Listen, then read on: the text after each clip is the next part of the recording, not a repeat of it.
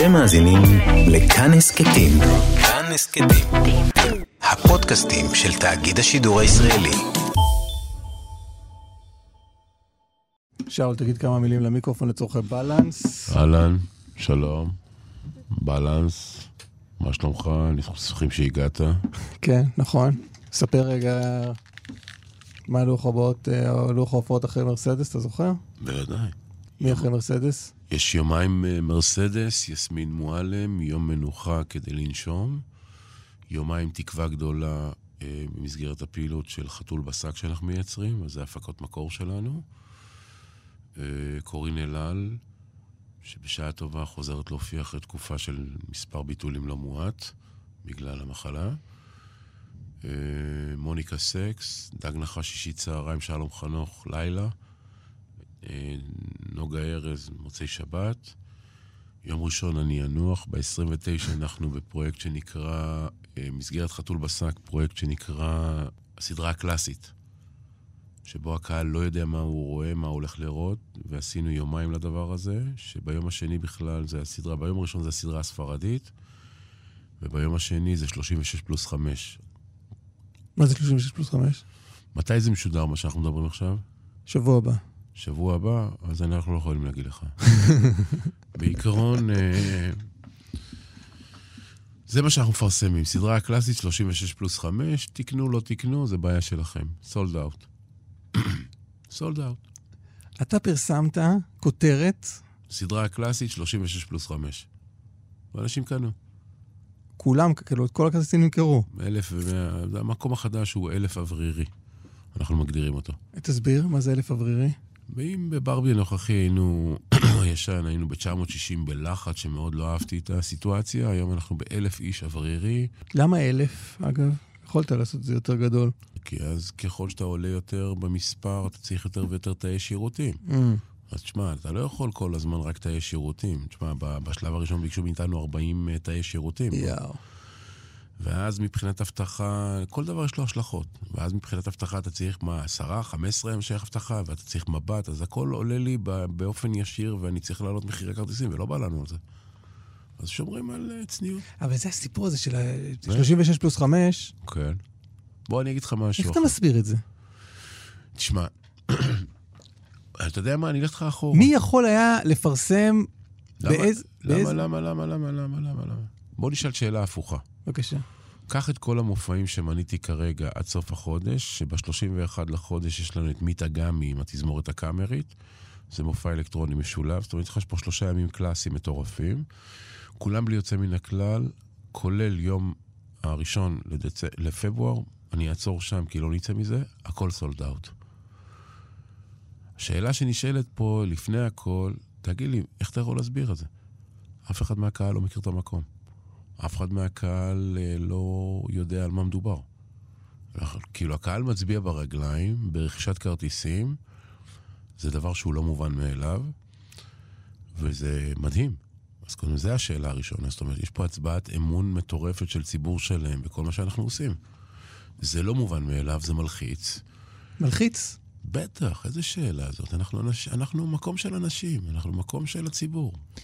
אז פתחנו רגע כמה סוגיות, נשים אות וממש נתחיל.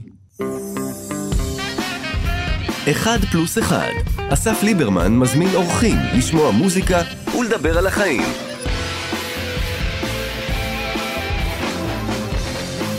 כן, שלום. זה פרק מספר אה, 80 שלנו, אבל למעשה קצת אה, פרק ראשון במובן מסוים. לא היינו פה איזו תקופה. אמרתי, מי יהיה האורח אה, מספיק אה, מעניין, חשוב, אה, בעל אה, גרביטס בתרבות המקומית. הגעתי לשאול מזרחי, הידוע גם בשמו הרשמי, שאול מהברבי. שאול, שלום ותודה שבאת. אהלן. מה שלומך? עייף. ממה? מותש. אתה רואה איך אני נראה. משיפוצים. כן, אבל יש לך תמיד איזה, איזה הבעה על הפנים.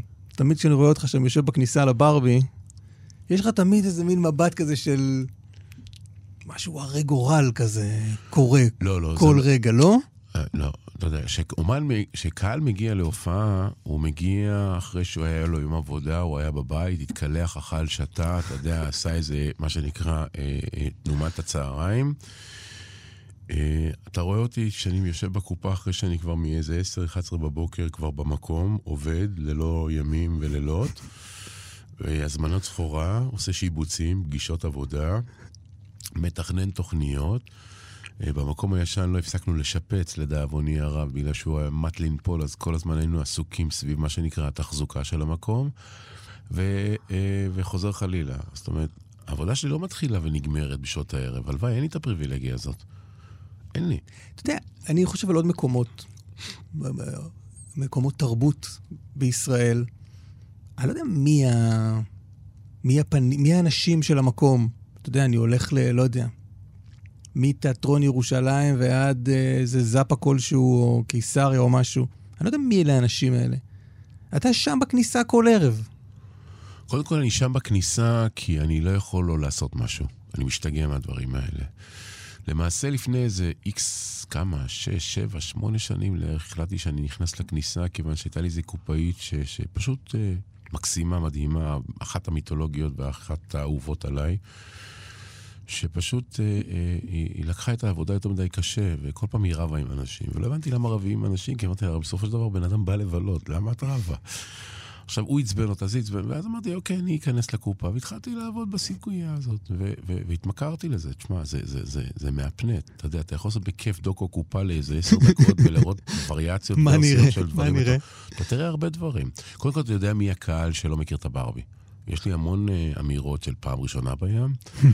את אלה שיש uh, uh, מה לאכול, אז אנחנו מגישים, ותמיד אני מפנה אותם, אתה יודע, למארחת בהמשך, שתושיב אותם בשולחן עשר. זה תמיד איזה סלוגן כזה של דחקה על האנשים, ש... אתה יודע, זה דברים כאלה. וקודם כל, זה מדהים, כי זה הרף... אני, אין לי רשתות חברתיות, צריך להבין. הבית ספר הכי גדול שלי זה האנשים. אני רואה את האנשים, אני חש את האנשים, אני אומר להם בשמם. ואני תמיד בערב טוב וכיוצא בזה. הדחקה המצחיקה של הדבר הזה, שבעבר הרחוק, שהתחלנו מערכת יחסים של אה, כרטיסים אלקטרוניים, ואנחנו היינו בין הראשונים שעשו את זה, אה, מצאתי את עצמי בסיטואציה של אה, בן אדם היה צריך להזין את השם שלו. אז אתה יודע, כל אחד שם שם ביזאר, כי אף אחד לא רצה להזדהות בשמו, אבל מה קרה? הם הגיעו לכניסה, ערב טוב, עוזי. אז החברים היו צוחקים, איזה עוזי? ערב טוב, משה ר... אתה יודע, ואנשים לא הבינו מאיפה זה בא. אף אחד לא פילל וציפה לכך שאתה מגיע לבן אדם למקום להופעה ואתה אומר לו בשמו ערב טוב אסף. ועם הזמן פתאום אנשים התחילו לשנות פוזיציה. וכן, רושמים את השם ומחכים לערב טוב. אז עכשיו, הבן אדם השני שאיתו, רגע, אבל אני משה ואני גם פה. אמרתי, אבל דנה הזמינה את הכרטיסים, אז מה? כולם כבר מצפים לדבר הזה, וזה הפך להיות סוג של איזה קטע. קטע חיובי אפילו. אתה יודע, אתה מגיע למקום של עד אלף איש, ואתה יודע, כל אחד נכנס בשמו, ו- וזה, יש בזה משהו מן הקסם. לא, אתה אומר, וזה מתחיל מזה שזה הולך לשני הצדדים, כי הם גם יודעים מי אתה. אז כן, הם אומרים לי מי אני, נעים מאוד. עכשיו בוא, נשים את הדברים בדיוקם. עד שנים אחורה השתדלתי לא להיות במקום הזה של הפרונט. הקורונה הוציאה אותי החוצה לדאבוני. אבל רוב רובו של הזמן השתדלתי להיות מאחורי הקלעים, כי נוח לי שם, כיף לי. אז היו תקופות שאנשים היו מגיעים, ואתה יודע, מסתכלים, ו... בואנה, אתה עוד פה? אני אומר להם, כן, אני עובד טוב. עכשיו, היו, היו קטעים, אתה יודע, הם מגיעים עם זוגות נשואים, ואתה יודע, היו לי קטעים של, אתה יודע, לא נעימים כאלה, אתה יודע, הוא בא הבעל עם אשתו, ואני, ערב טוב, דנית. הבעל מסתכל עליהם, איפה אתה מכיר אותה? כאילו, זה כתוב פה, מה אתה רוצה ממני? עכשיו, גם יש את הקטעים האלה, אתה יודע, זה הרבה דברים שהם uh, מצחיקים. Uh, אז, אז, אז יש המון כיף בקופה, לראות את האנשים, אתה גם רואה את האנשים, אתה חש אותם, אתה מבין גם למי אין, למי יש, אתה רואה את הבעיות. והדבר הכי חשוב שחשוב לי בכניסה, תשמע, יש בית זונות תמיד בכל מקום עם כניסות, עם מוזמנים והכול, אתה שומר סף. לא רוצה מעל המותר, לא רוצה פחות מתחת, לא רוצה שכל אחד ייכנס, לא רוצה את זה. אני רוצה שליטה מלאה על מה שקורה, כי בסופו של דבר אנחנו מתעסקים בדבר הכי יקר בעולם, חיי אדם. וזה מדהים. עכשיו, אני מסתכל על האנשים, אתה רואה את הסוג אוכלוסייה, אתה רואה את הגיל של הקהל, אתה רואה את הכל. זה בית ספר אדיר. ברגע שאתה לומד לאבחן אותו, זה אדיר. מה למדת למשל מזה? ששינה לך משהו בתפיסה של הברבי, איך שצריך להתנהל? מה למדתי? קודם כל, כשיש לך אומן שהוא עם קהל צעיר וגרעין של 100-200 איש צעירים, ואולי הוא לא ממלא, אתה יודע שיש גרעין מטורף שאתה יכול לעבוד איתו ואתה יכול לבנות אותו. ככה למדת עם מה לעבוד. תן דוגמה. חסר, לא חסר. לא חסר. לא כולם מילאו בעבר. לא כולם מילאו בעבר. אתה יודע, לא כולם, לאורך כל הדרך אתה מגלה ומגלה ומגלה, אתה יודע, אתה מגלה את אלון עדר תוך כדי תנועה, ואתה מגלה את טונה תוך כדי תנועה, ואתה מגלה את אסף אבידן בעבר הרחוף עם המוג'וס, אתה מגלה את סינרגיה עם הדברים האלה, אתה מגלה כל כך הרבה דברים. תשמע, היה לי מופע פעם אחת, אני לא אשכח את זה, שהוא היה סולד אאוט, הוא היה מפורק. ואמרו לי, נו, מה הלאה? אמרתי, לא יכול להיות הלאה. אז אמרו לי, למה? אמרתי, אתם כמו איזה כת, אתם כאילו, רק החבר'ה מגיעים, כולם בברנצ'ה, אין לזה היתכנות אה, לגדול. זה לא בר קיימא להמשך, אתה אומר. ולא טעיתי. זה פייד אאוט הדבר הזה. זאת אומרת, אתה לומד, כי, תשמע, אני לא ברשתות החברתיות. הדבר היחיד שיש לי זה וואטסאפ, זה וואו, זה הכי, אתה יודע. אין לי את זה. אני, אין לי את הזמן הזה, כי, כי זה לוקח ממך הרבה אנרגיות. לא מעניין אותי לספר לאנשים, קמתי, הלכתי, אכלתי, שתיתי, בלעתי. מדי פעם אני, אתה יודע, מבליח באיזשהו סרטון כי מבקשים ממני, או יש לי איזה מה להגיד. אבל אני משתדל לשמור על האני שלי, על הפרטיות שלי, ואני מאוד ציבורי בעל כורחי, אבל יש חשיבות בלשמר על זה. אז, אז כן, אני רואה את האנשים בכניסה, זה בעיניי הדבר הכי לא מובן מאליו שהם מצביעים ברגליים אליי, והמתי מעט שאני יכול לעשות זה לכבד אותם בכניסה. אז מי, הגענו מי, מ, אתה אומר, זה לא מובן מאליו שאנשים באים, ועד אירוע באמת, דיברנו עליו קודם, אתה מפרסם משהו, אתה אומר, נותן איזה כותרת, ומביעים בך אמון שזה יהיה טוב, וה, וה, והברבי סולד אאוט. אתה יודע להסביר לי את העניין הזה, את ה... זה מאוד פשוט. איך הב... מה, מה יש בברבי שהפך את זה לכזה? כמו הממשלה, אתה יודע, האמון שיש לציבור בממשלה הוא פחות או יותר כמו... מה, מאיפה, אני יודע? אני צוחק. אני חושב שזה מעבודה קשה.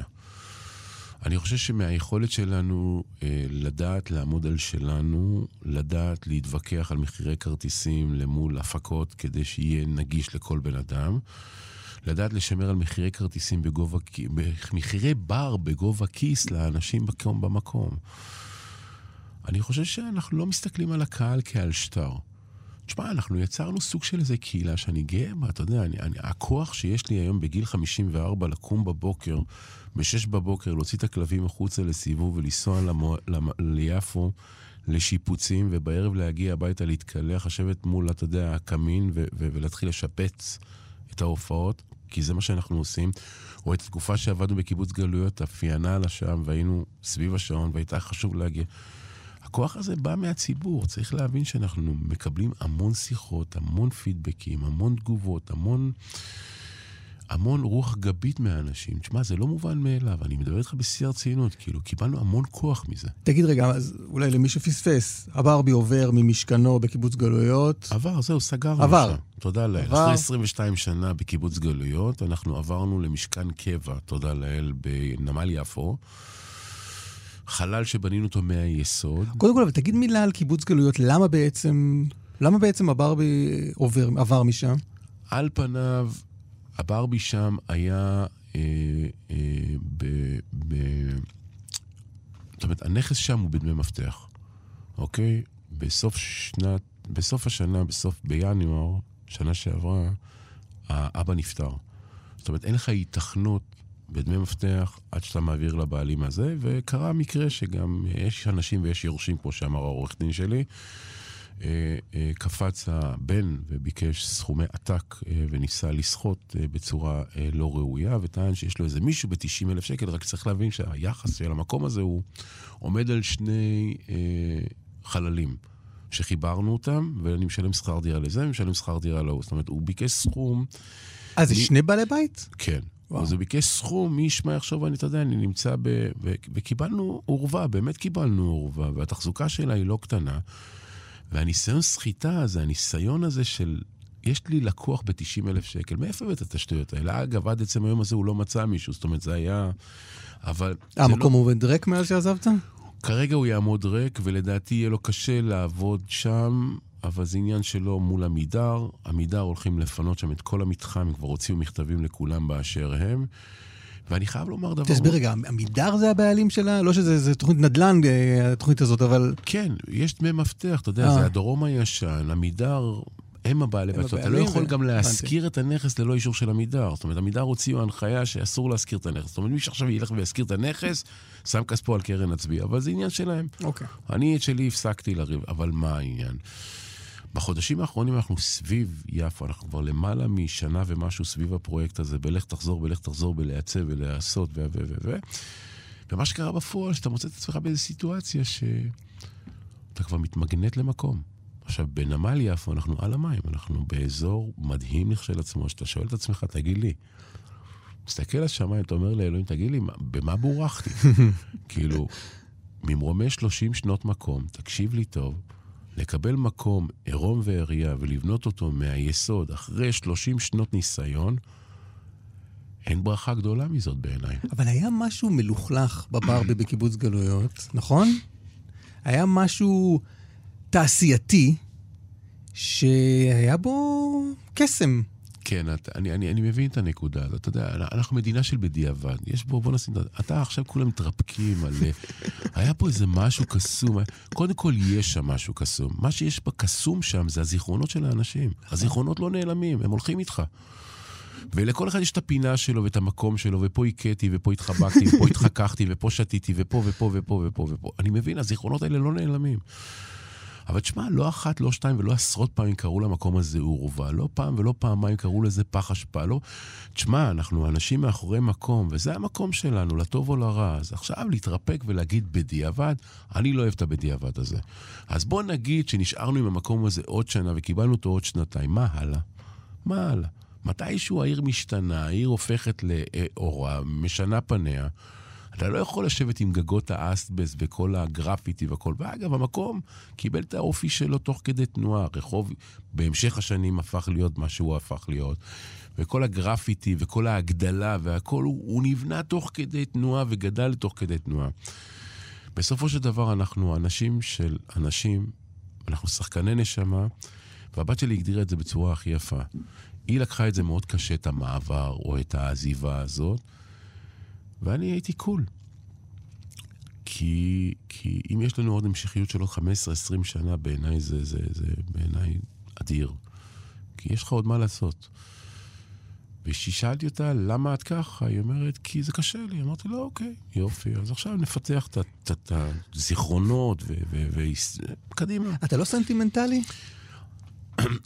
אין מקום לס... תקשיב, אני, אני אתן לך את התשובה מה, אתה כאילו, אתה איש עסקים קר וזה? אני לא איש עסקים, אני לא איש עסקים. הייתי איש עסקים, הייתי במקום אחר. אתה מנהל קר? אתה... אני לא קר, אני לא קר. אני בן אדם מאוד רגיש, אה, אה, אה, עם המון אה, מגננות, כי, כי זה החיים פה במדינת ישראל.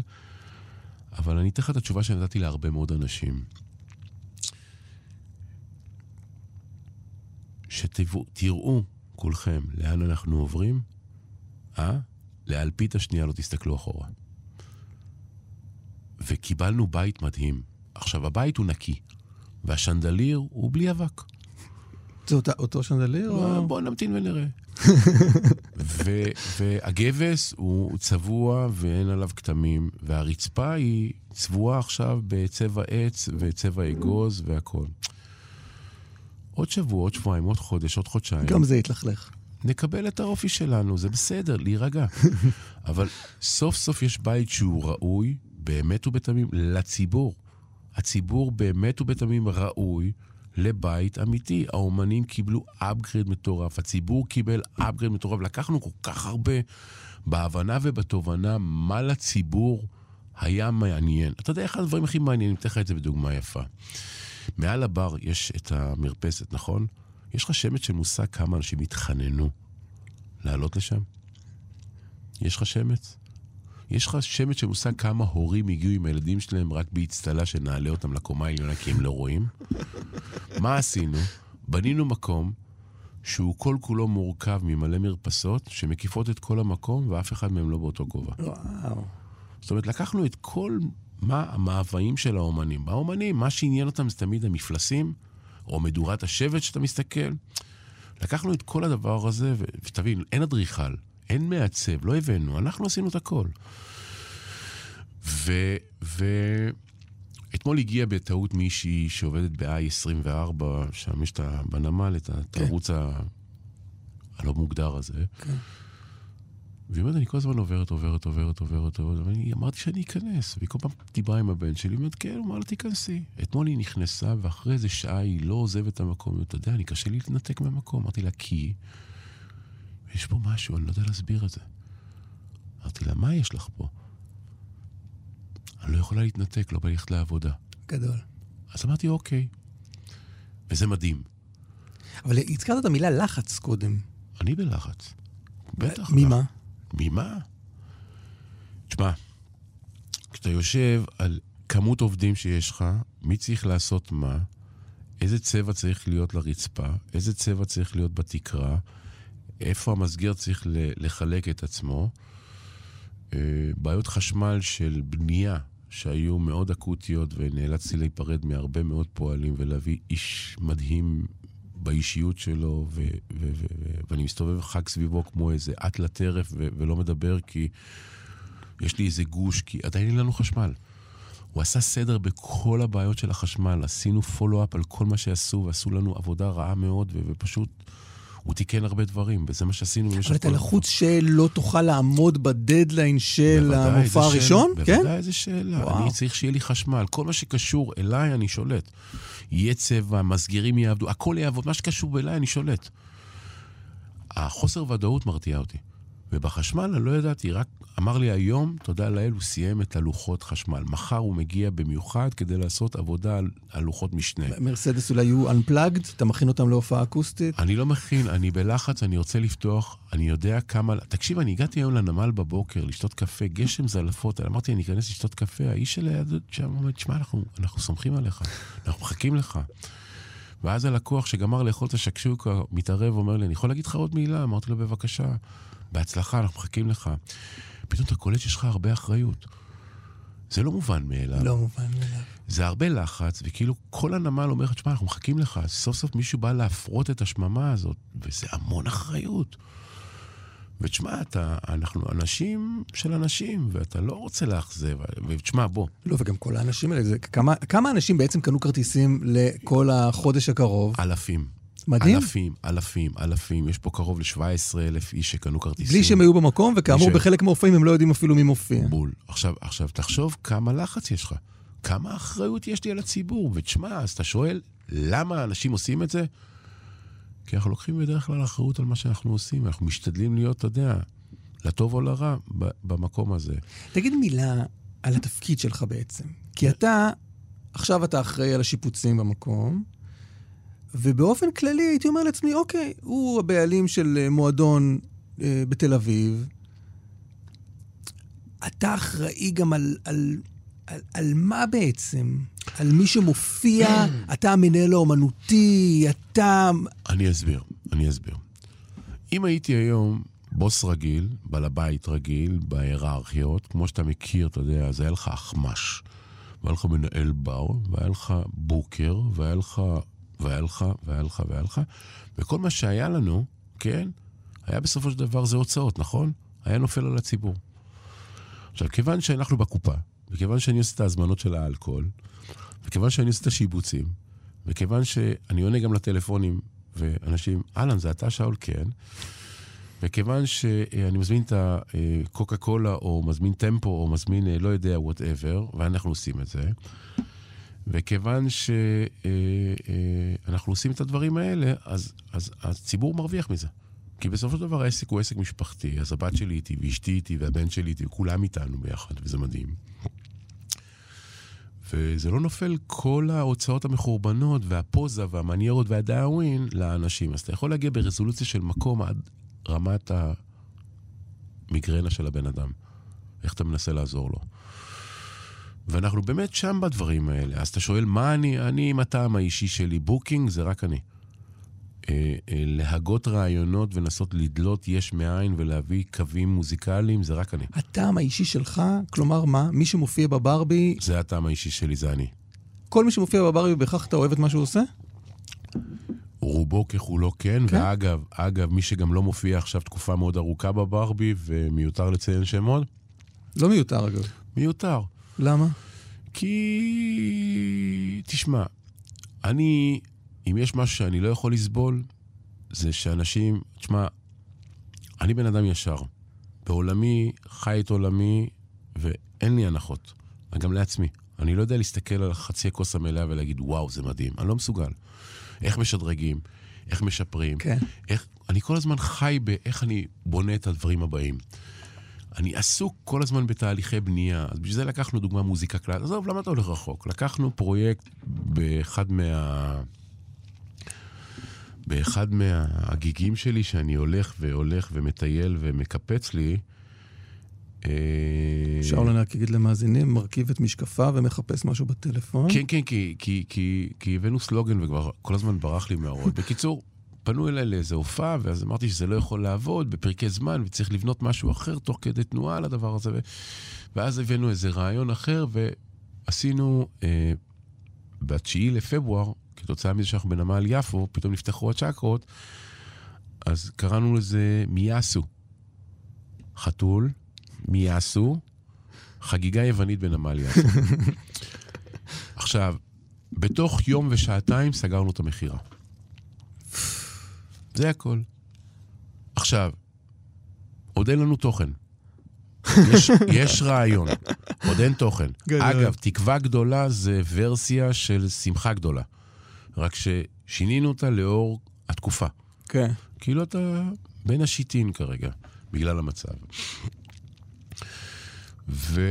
לא, התחלת להגיד, מ... התח... התחלנו, הגענו לזה מהטעם האישי שלך, שהוא זה שבסוף משתקף על ה... ובסופו של יום, כשאתה מכניס תוכן, אתה בונה תוכן, ואני אתן לך את זה בדוגמה מאוד, אתה יודע, קח דוגמה קלאסית. אה, החתול בשק זה טעם אישי. חתול בצק, נגיד, זה קהל קונה כרטיס למופע שהוא לא יודע בסוף מה הוא הולך יש לראות. מנעד, מנעד של מחירים, אה, תבחר מה אתה רוצה כן. לשלם. והיו בומבות בהופעות האלה, היו אומנים... אה, היו, היו אומנים מדהימים. היו אומנים מדהימים. ואגב, היו אומנים שהם C-ליסט, לא ממקום מזלזל, שהפכו להיות A-ליסט, אתה יודע, לעשות... אחד, אחד החוויות הגדולות שהיו לי, זה לעשות דוגמה את מני בגר עם איפה הילד. וואו. אה, אה, פתאום בא לך, תקשיב, יש מקום בעיניי בתרבות שלנו, במקום שאנחנו נמצאים בו, שהוא בז תמיד לזקנים. וזה משהו שלא מקובל עליי, באמת, ו- ו- ואני מוקיר ומעריך את ה... ואני אתן לך את זה בדוגמה מאוד יפה. עשינו דוגמה את אה, נורית גלרון. נורית גלרון לעולם לא הופיעה בברבי.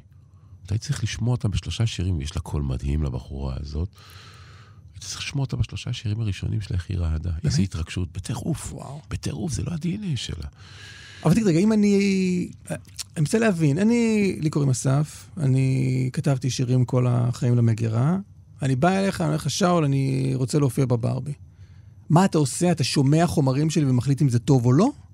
כן, בעבר הרחוק זה היה עוד יותר קשה, כן. היינו יורדים לרזולוציה, היינו בתהליך בנייה, היום כבר, אתה יודע, זה הרבה יותר קל, אנחנו כבר יודעים מה אנחנו רוצים מעצמנו. היינו... מה יגרום לך, מה יגרום לך לתת לי להופיע בברבי? וואו. אה, שאלה טובה. תשמע, לא אחת, לא שתיים ולא עשר קפצו אליי כאלה שבאו עם גיטרה, מהירות, מהירות, מהירות, אני מכוכב הבא, מכוכב נולד, עכשיו אני הייתי ואני, ואני ואני אומר להם, הנה הדלת להתראות לכו. לא מעניין. מה כן מעניין? אין לי מושג. אני עובד אינטואיטיבית. יש לך בכלל מקום ל- לדברים חדשים? כש... בטח, בוא, תקשיב, הייתי הסנדק של כל הנושא של ההיפ-הופ. היה תקופה שהטכנאי שלי, הטהורן שלי, כבר חלאס, אומר לי, יו, יו, הרג אותי. אומר לי, אכלת לי את הראש עם היו, יו. אבל זה הגיע מזה שאתה התחלת להתעניין בהיפ-הופ? כי אתה לא. כמאזין התחלת להתעניין כהיפ- כי בהיפ-הופ? בשלב מסוים אתה מבין שיש פה סוג של איזה גל, איזה טרנדיות, איזה גישה. אגב, למה אתה הולך רחוק? כשחזר הרוק, אני ראיתי את זה לפני כולם. אני שמתי את זה לפני כולם, אני ניבאתי את זה וראיתי את זה לפני כולם.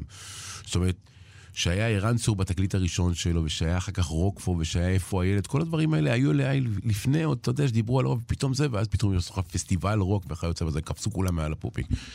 אני לא יודע להסביר את זה. תקשיב, אני לא יודע, אני, באמת, אני, קודם כל, אחד המתופפים הכי טובים על גיטרה, אני, אני לא יודע לנגן, אני גם לא יודע לשיר, אני גם לא שר בקצב, זה לא שיש לי איזה גחמה להיות על הבמה. אני, ה, היומיים האחרונים של הסגירת המקום, עליתי רק בסוף השיר של אה, נגני גיטרה. דודו יש את טסה, המילה, כן. המילה האחרונה, תודה.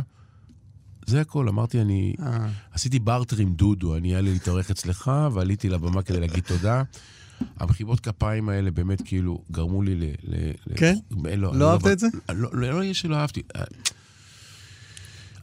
אתה צריך להבין, בוא, בעולמי, אני אמרתי לא אחת ולא שתיים, אני השואבי מים והחוטבי עצים של העשייה שלנו. אנחנו לא רואים את מה שאתם רואים כציבור, שאתם באים ואנחנו עובדים מאוד קשה כדי שלכם יהיה הכי טוב אני שבעולם. רואה את המקום עשוי כבר. עם כל החושך והמוזיקה והתאורה והזה. אז בוא, אתה יודע, אתה רואה את המקום, תראה את המקום ב, ביום שהוא פתוח, ואתה כן. ת, ת, תבין מה, אתה תראה את הדליפות מים המטורפות שישנם שם, ואתה תראה את החשמל ואת הפחד שאני, ואת, ה- ואת האמבטיה הזאת שהייתה בפנים בקדמת במה, שהיא הייתה נכונה לפני 22 שנה, והחוקים השתנו מאז. מה זה אמבטיה? הקדמת במה, שהקהל הצעיר מגיע לפעמים בשעות אה, כן. 10 בבוקר, 12, מחכה לחכות שזה, רק כן. כדי להיות בקדמת במה. אה, שקע, כאילו המקום שהוא יותר... בטח, אה, זה אוקיי. הלחץ הכי גדול שהיה לי. תקשיב, אנחנו תמיד בהנחיה לאומנים, שימו לב, הקהל הצעיר הוא טיפש, לא במובן כזה, אלא הוא פשוט, אתה יודע, נוהר קדימה לקדמת במה, ומישהו צריך לשים לב לזה.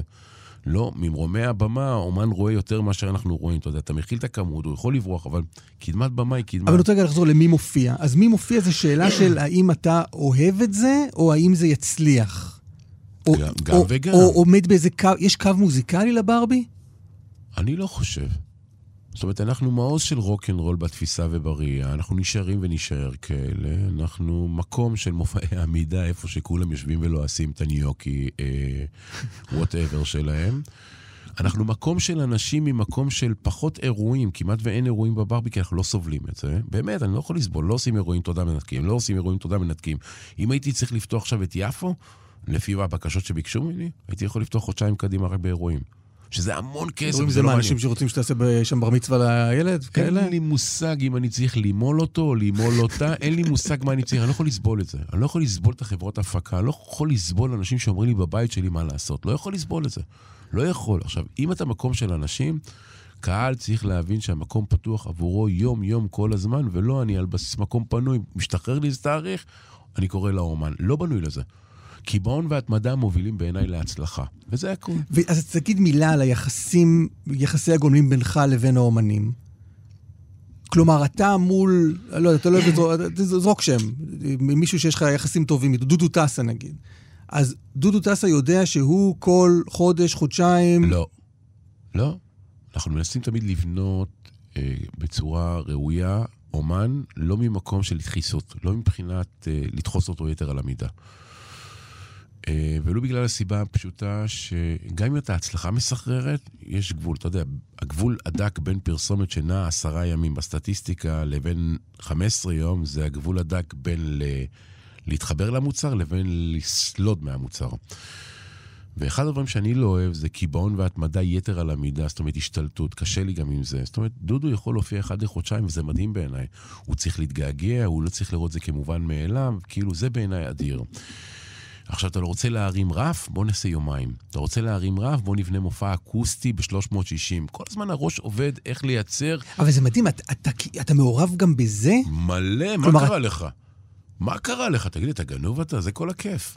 אני בטח מעורב בזה. אתה בא לדודו, אתה אומר, תשמע, ההופעה, תרענן, בוא, בוא נספר לך סיפור על דודו, בוא נספר לך סיפור על דודו. דודו זה בן אדם שאני מאוד אוהב, זה דודו זה בן אדם הכי חרוץ עלי אדמה. הנה עכשיו אני אומר לו דוך לפנים. הכי חרוץ עלי אדמה במה שקשור לאולפנים ואלבומים, והכי עצלן בנושא של במה. דודו לא משכיל להבין את התמונה בין, היום היה לי כבר שיחה איתו, אז הוא מתחיל להבין את התמונה. בין ה- לאסוף קהל, משמע אני חלילן מהמלין, דרך הופעות, לבין לעבוד באולפן. אני טוען שעבודת שטח במופעים זה הדבר הכי נשגב היום, זה הדרך הכי חשובה.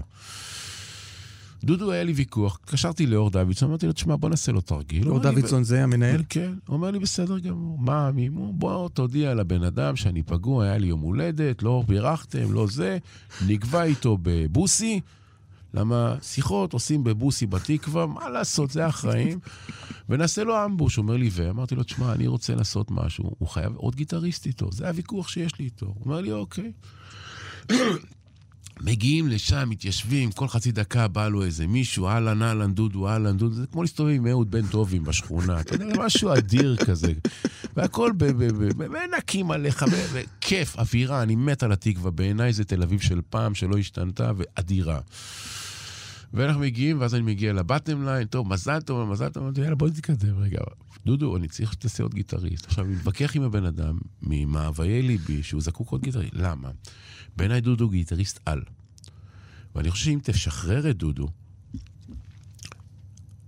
לעוד גיטריסט, על מישהו שיכול לסמוך, אנחנו נקבל קתרזיס בהופעה, עוד יותר גדול, אני רואה את זה. אחרי איזה שעה של ויכוחים, ואנחנו מנגבים חומוס ואוכלים, ופה והוא אומר לי, אתה יודע מה, שכנעת אותי, בסדר גמור. מגיע שעת הערב, הוא אומר לי, אתה יודע, מישהו אמר לי ככה וככה וככה, אמרתי לו, ביאסת אותי. הלכת למישהו, סיפרת את החצי צד שלך, ולא את הצד שלי, לא רוצה לקחת חלק בזה. נגמר לי. אומר לי, בסדר גמור, לא רוצה. עכשיו, למה אני כן צודק? כל מי שהיה בהופעה של דודו עם ברי, יש שם קטעים אלמותיים, שברגע שברי יושב על הגיטרה, דודו משתחרר, ואתה רואה אותו כאילו מרחף, אתה רואה פה עוצמה. דודו הוא אומן גדול, שעוד לא הגיע לרבע מהיכולת שלו. ככה אני רואה את זה. עכשיו, למה אני מתבאס? אבל איך הם מגיבים, האומנים האלה, שלא, דודו טסה לא, לא, לא, לא אומן מתחיל, הוא לא אני שבאתי אליך וביקשתי את הברבי. אומנים כאלה גדולים... איך הם מגיבים? כן. מצוין, מה זאת אומרת? כן? בטח. לעולם אומן לא יקבל עצת אחיתופל. אני אגיד לך מה העניין. כיוון שראיתי הכל, הבנתי הכל, למדתי הכל, וכיוון שאני רואה כל כך הרבה דברים, הרעיונות שלי, לא יודע מאיפה זה מגיע. תן, תן לו דוגמה. בוא, ביקשו ממני נטע ברזילי. שאלתי למה אני צריך את נטע ברזילי, היא לא תמכור. אמרתי את זה, אוקיי, אני מבין. עכשיו, ראיתי יום אחד נטע ברזילי, באנגר 11. מופע גדול. הסתכלתי על זה, צחקתי. שלחתי הודעה ליוני בלוך, ביקשו ממך להיות אורח, הוא אומר לי, לא, למה? אמרתי, עוד מעט יבקשו ממך, היא לא תמכור. הוא אומר לי, למה? אמרתי לי, יהיה קשה. המעבר בין שלוש שנים שהיא הייתה באירוויזיון ורצה ממקום למקום כי היא עשתה את מה שהיא עשתה, לבין פתיחת קופות ולהיות בגובה העיניים, זה מעבר שלקח להם הרבה מאוד זמן ולא בנו אותה בשטח נכון. ואז שביקשו ממני, אמרתי, אוקיי, מה, אגב, בדיעבד יוני שלח לי הודעה, אתה גאון, צדקת, אמרתי, כן, אוקיי, ובדיעבד צדקתי, והבמה הייתה קשה לה, ו... אבל יש, יש לפעמים, לא יודע, מגיע אומן גדול, אני מתכוון, מישהו ש, ש, שיש לו קהל, ובא לבקש הופעה או לסגור לו מקום, ואתה מת, שואל אותו, רגע, אבל מה תעשה? כן, בטח. בטח. אסף אמדורסקי ביקשו הופעה, אמרתי לו לא. הוא אומר לי, למה? אמרתי, לא בא לי. למה? כי אסף עושה ניסוי וטעייה על הציבור. אז בואו נלך טיפה קדימה, שולח לי עידן המנהל שלו הודעה, אסף רוצה פגישה. אין דבר כזה שמישהו רוצה פגישה, או מה מימו, ואני אגיד לו לא. אין דבר כזה. פגישה, מי לא מי אני? מגיע לפגישה, אומר לי, מה הבעיה? אמרתי לו, אני אגיד לך מה הבעיה, אתה הבעיה. הוא אומר לי, למה? אמרתי לו, מה אני מוכר לציבור? אתה כל הזמן בניסוי וטעייה, אתה כל הזמן מנסה לפתות את עצמך ולגרות את עצמך ולהעלות לעצמך את רף הניסיון, הגירוי העצמי, וזה בא על חשבון ניסוי וטעייה בציבור. מה אני מוכר לציבור? היום אתה אלקטרוני, מחר אתה אקוסטי, מחרתיים אתה חלונות, מחרתיים... מה אתה רוצה ממני? תסביר לי מה אני מוכר. אם אני אעשה איתך דרך, אני מוכן לעשות איתך קיבעון, התמדה, אני מוכן לעשות איתך. אבל תסביר לי מה אני מוכר לציבור. תקשיב, אסף הוא לא בן אדם קל, הבן אדם, אבל הוא מבריק. ונפל לו האסימון. אחת ההופעות הכי גדולות, זכיתי, זכיתי בברבי, בקיבוץ גלויות, לקבל במסגרת הסיטואציה שבאה עלינו לרעה עם המלחמה הזאת. וכשהקהל בא להיכנס למופע, אמרתי להם, תשמעו, אתם הולכים לקבל את ההופעה הכי טובה של אסף. אז האמא עומדת לי איזה מישהי שם כזה, באמת, אני רוצה להקשיב. אני האמא. אמרתי לה, כזה היום מופע נטול אגו. זה אסף נטו, והיום אנחנו הולכים לקבל את אחת ההופעות הכי טובות. וואו. הסתכלה עליי כזה, מחויכת והכל, וזה באמת היה נכון. תשמע,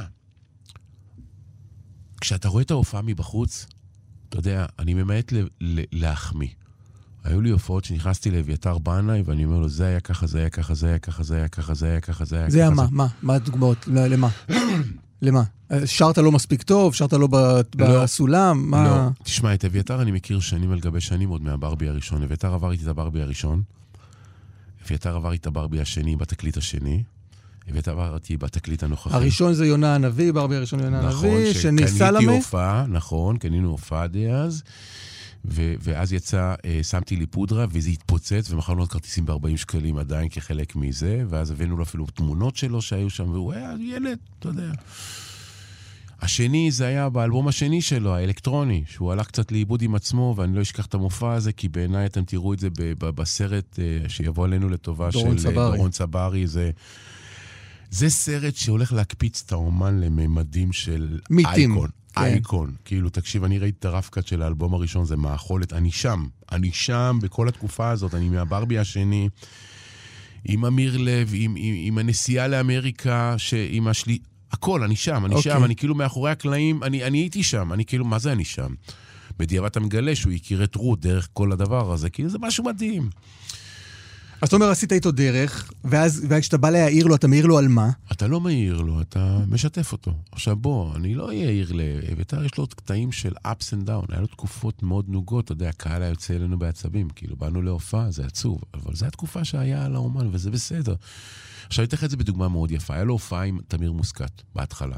אז אה, בשלט היית רואה תמיר מוסקת ואביתר בנה, אז כאילו, אתה שואל מי האומן פה, אבל רגע, פרספקטיבה.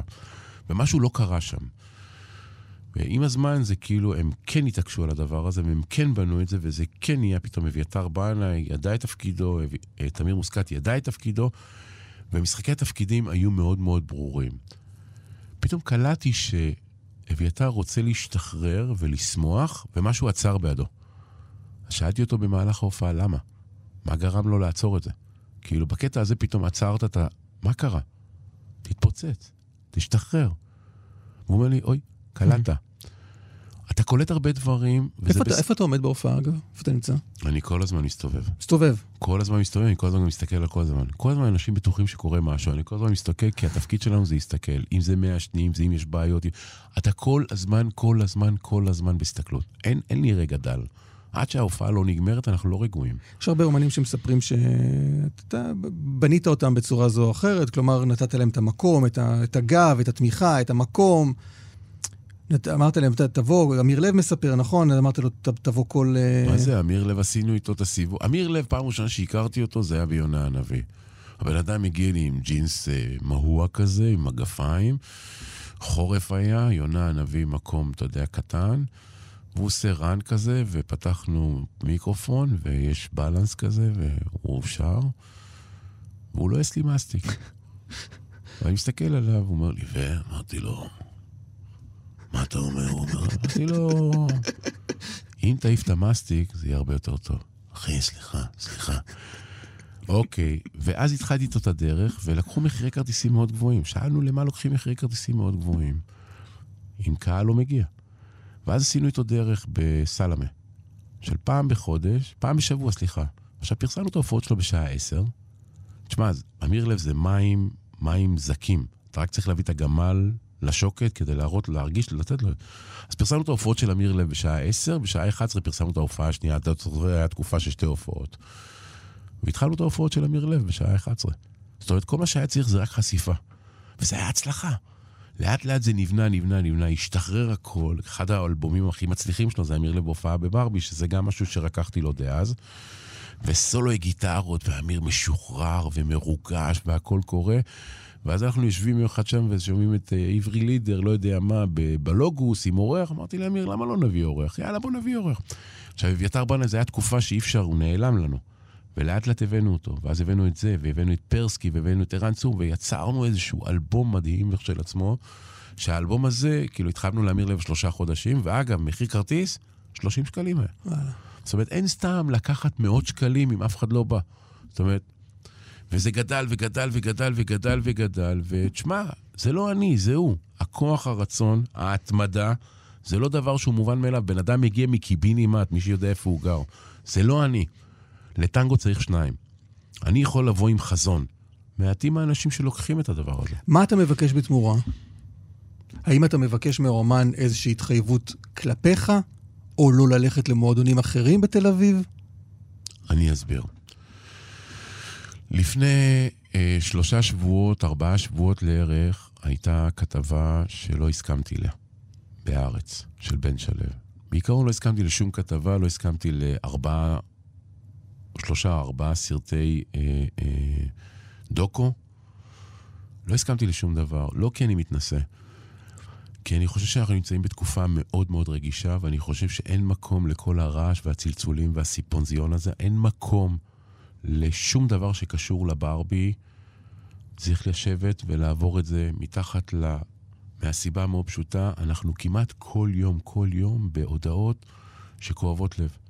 הותר לפרסום בעיניי זה, זה, זה, זה, זה משפט, כאילו, זה, אתה יודע, זה צמד מילים שכל פעם מצמרר אותי מחדש. ואין מקום, אין מקום. אני הייתי חייל בצבא, אני יודע מה זה, הייתי בחי"ר, הייתי בשטחים, כל המקומות האלה שמדברים עליהם, הייתי שם.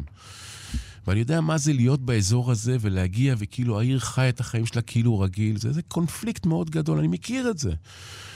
ולא הסכמתי כי חשבתי שאין מקום לזה, כי אנחנו על קרעי ביצים, כי אסור. כי מי אני ומה אני, ובוא. זה הזמן ללכת טיפה שפוף, שים את עצמך בצד, אין מקום לזה. ולא הסכמתי לכתבה. ולא שיתפנו פעולה עם הכתבה, כשם שלא שיתפתי אחר כך פעולה עם הרבה מאוד כתבות,